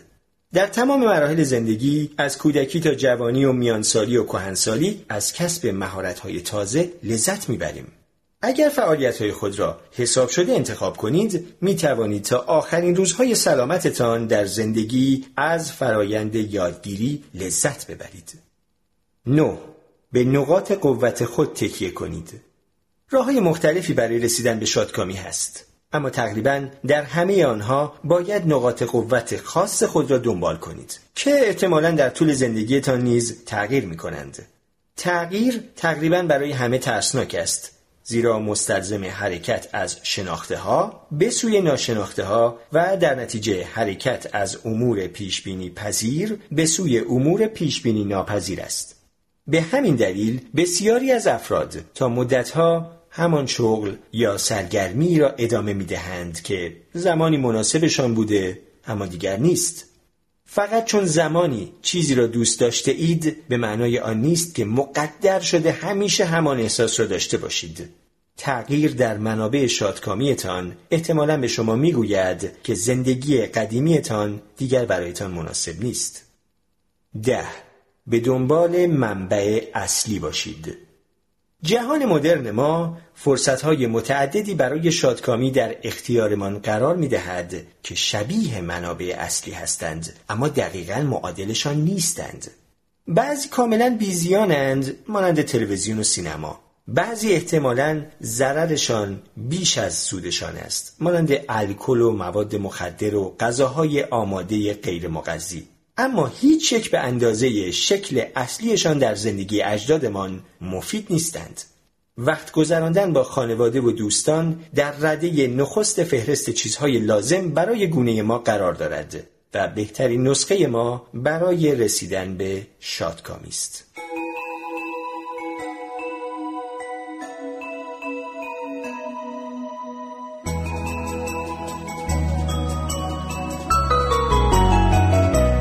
دوستان همراه و نازنینم در کانال خانش کتاب برای انسان خردمند. همونطور که بارها توضیح دادم از اونجایی که محتویات این کانال کاملا رایگانه بنابراین امکان اخذ مجوز از صاحبان آثار و انتشارات مربوطه برای من وجود نداره. بنابراین طبیعتا امکان خانش سطر به سطر کتاب ها هم نیست. برای مثال همین فایل هایی که از کتاب جهش اجتماعی شنیدید صرفا بخش های برگزیده ای از این کتاب بود. جهت علاقمندی و آشنایی شما عزیزان با این کتاب تا از مطالعه نسخه اصلی اون لذت بیشتری ببرید. شاد و پیروز و تندرست باشید. I see trees of green red roses too. I see them bloom for me and you. And I think to myself, what a wonderful world.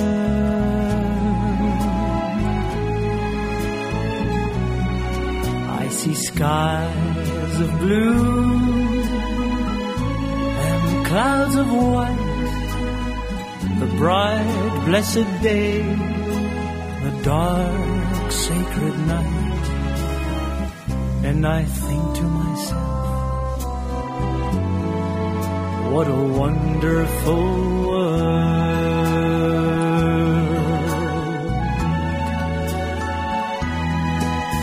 The colors of the rainbow, so pretty in the sky, are also on the faces of people going by. I see friends shaking hands, saying, How do you do? They're really saying, I love you. I hear babies crying. I watch them grow. They'll learn much more than I'll ever know. And I think to myself, what a wonderful world.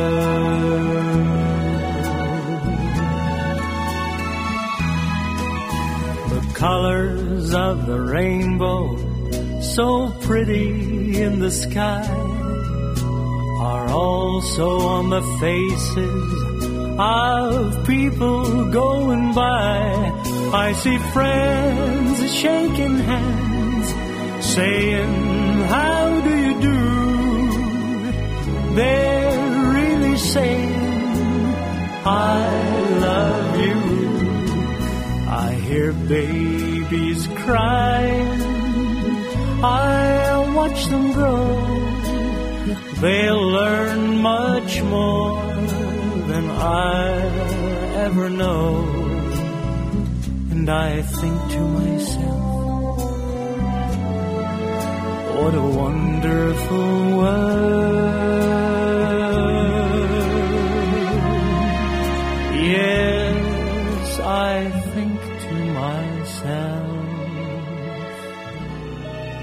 What a wonderful.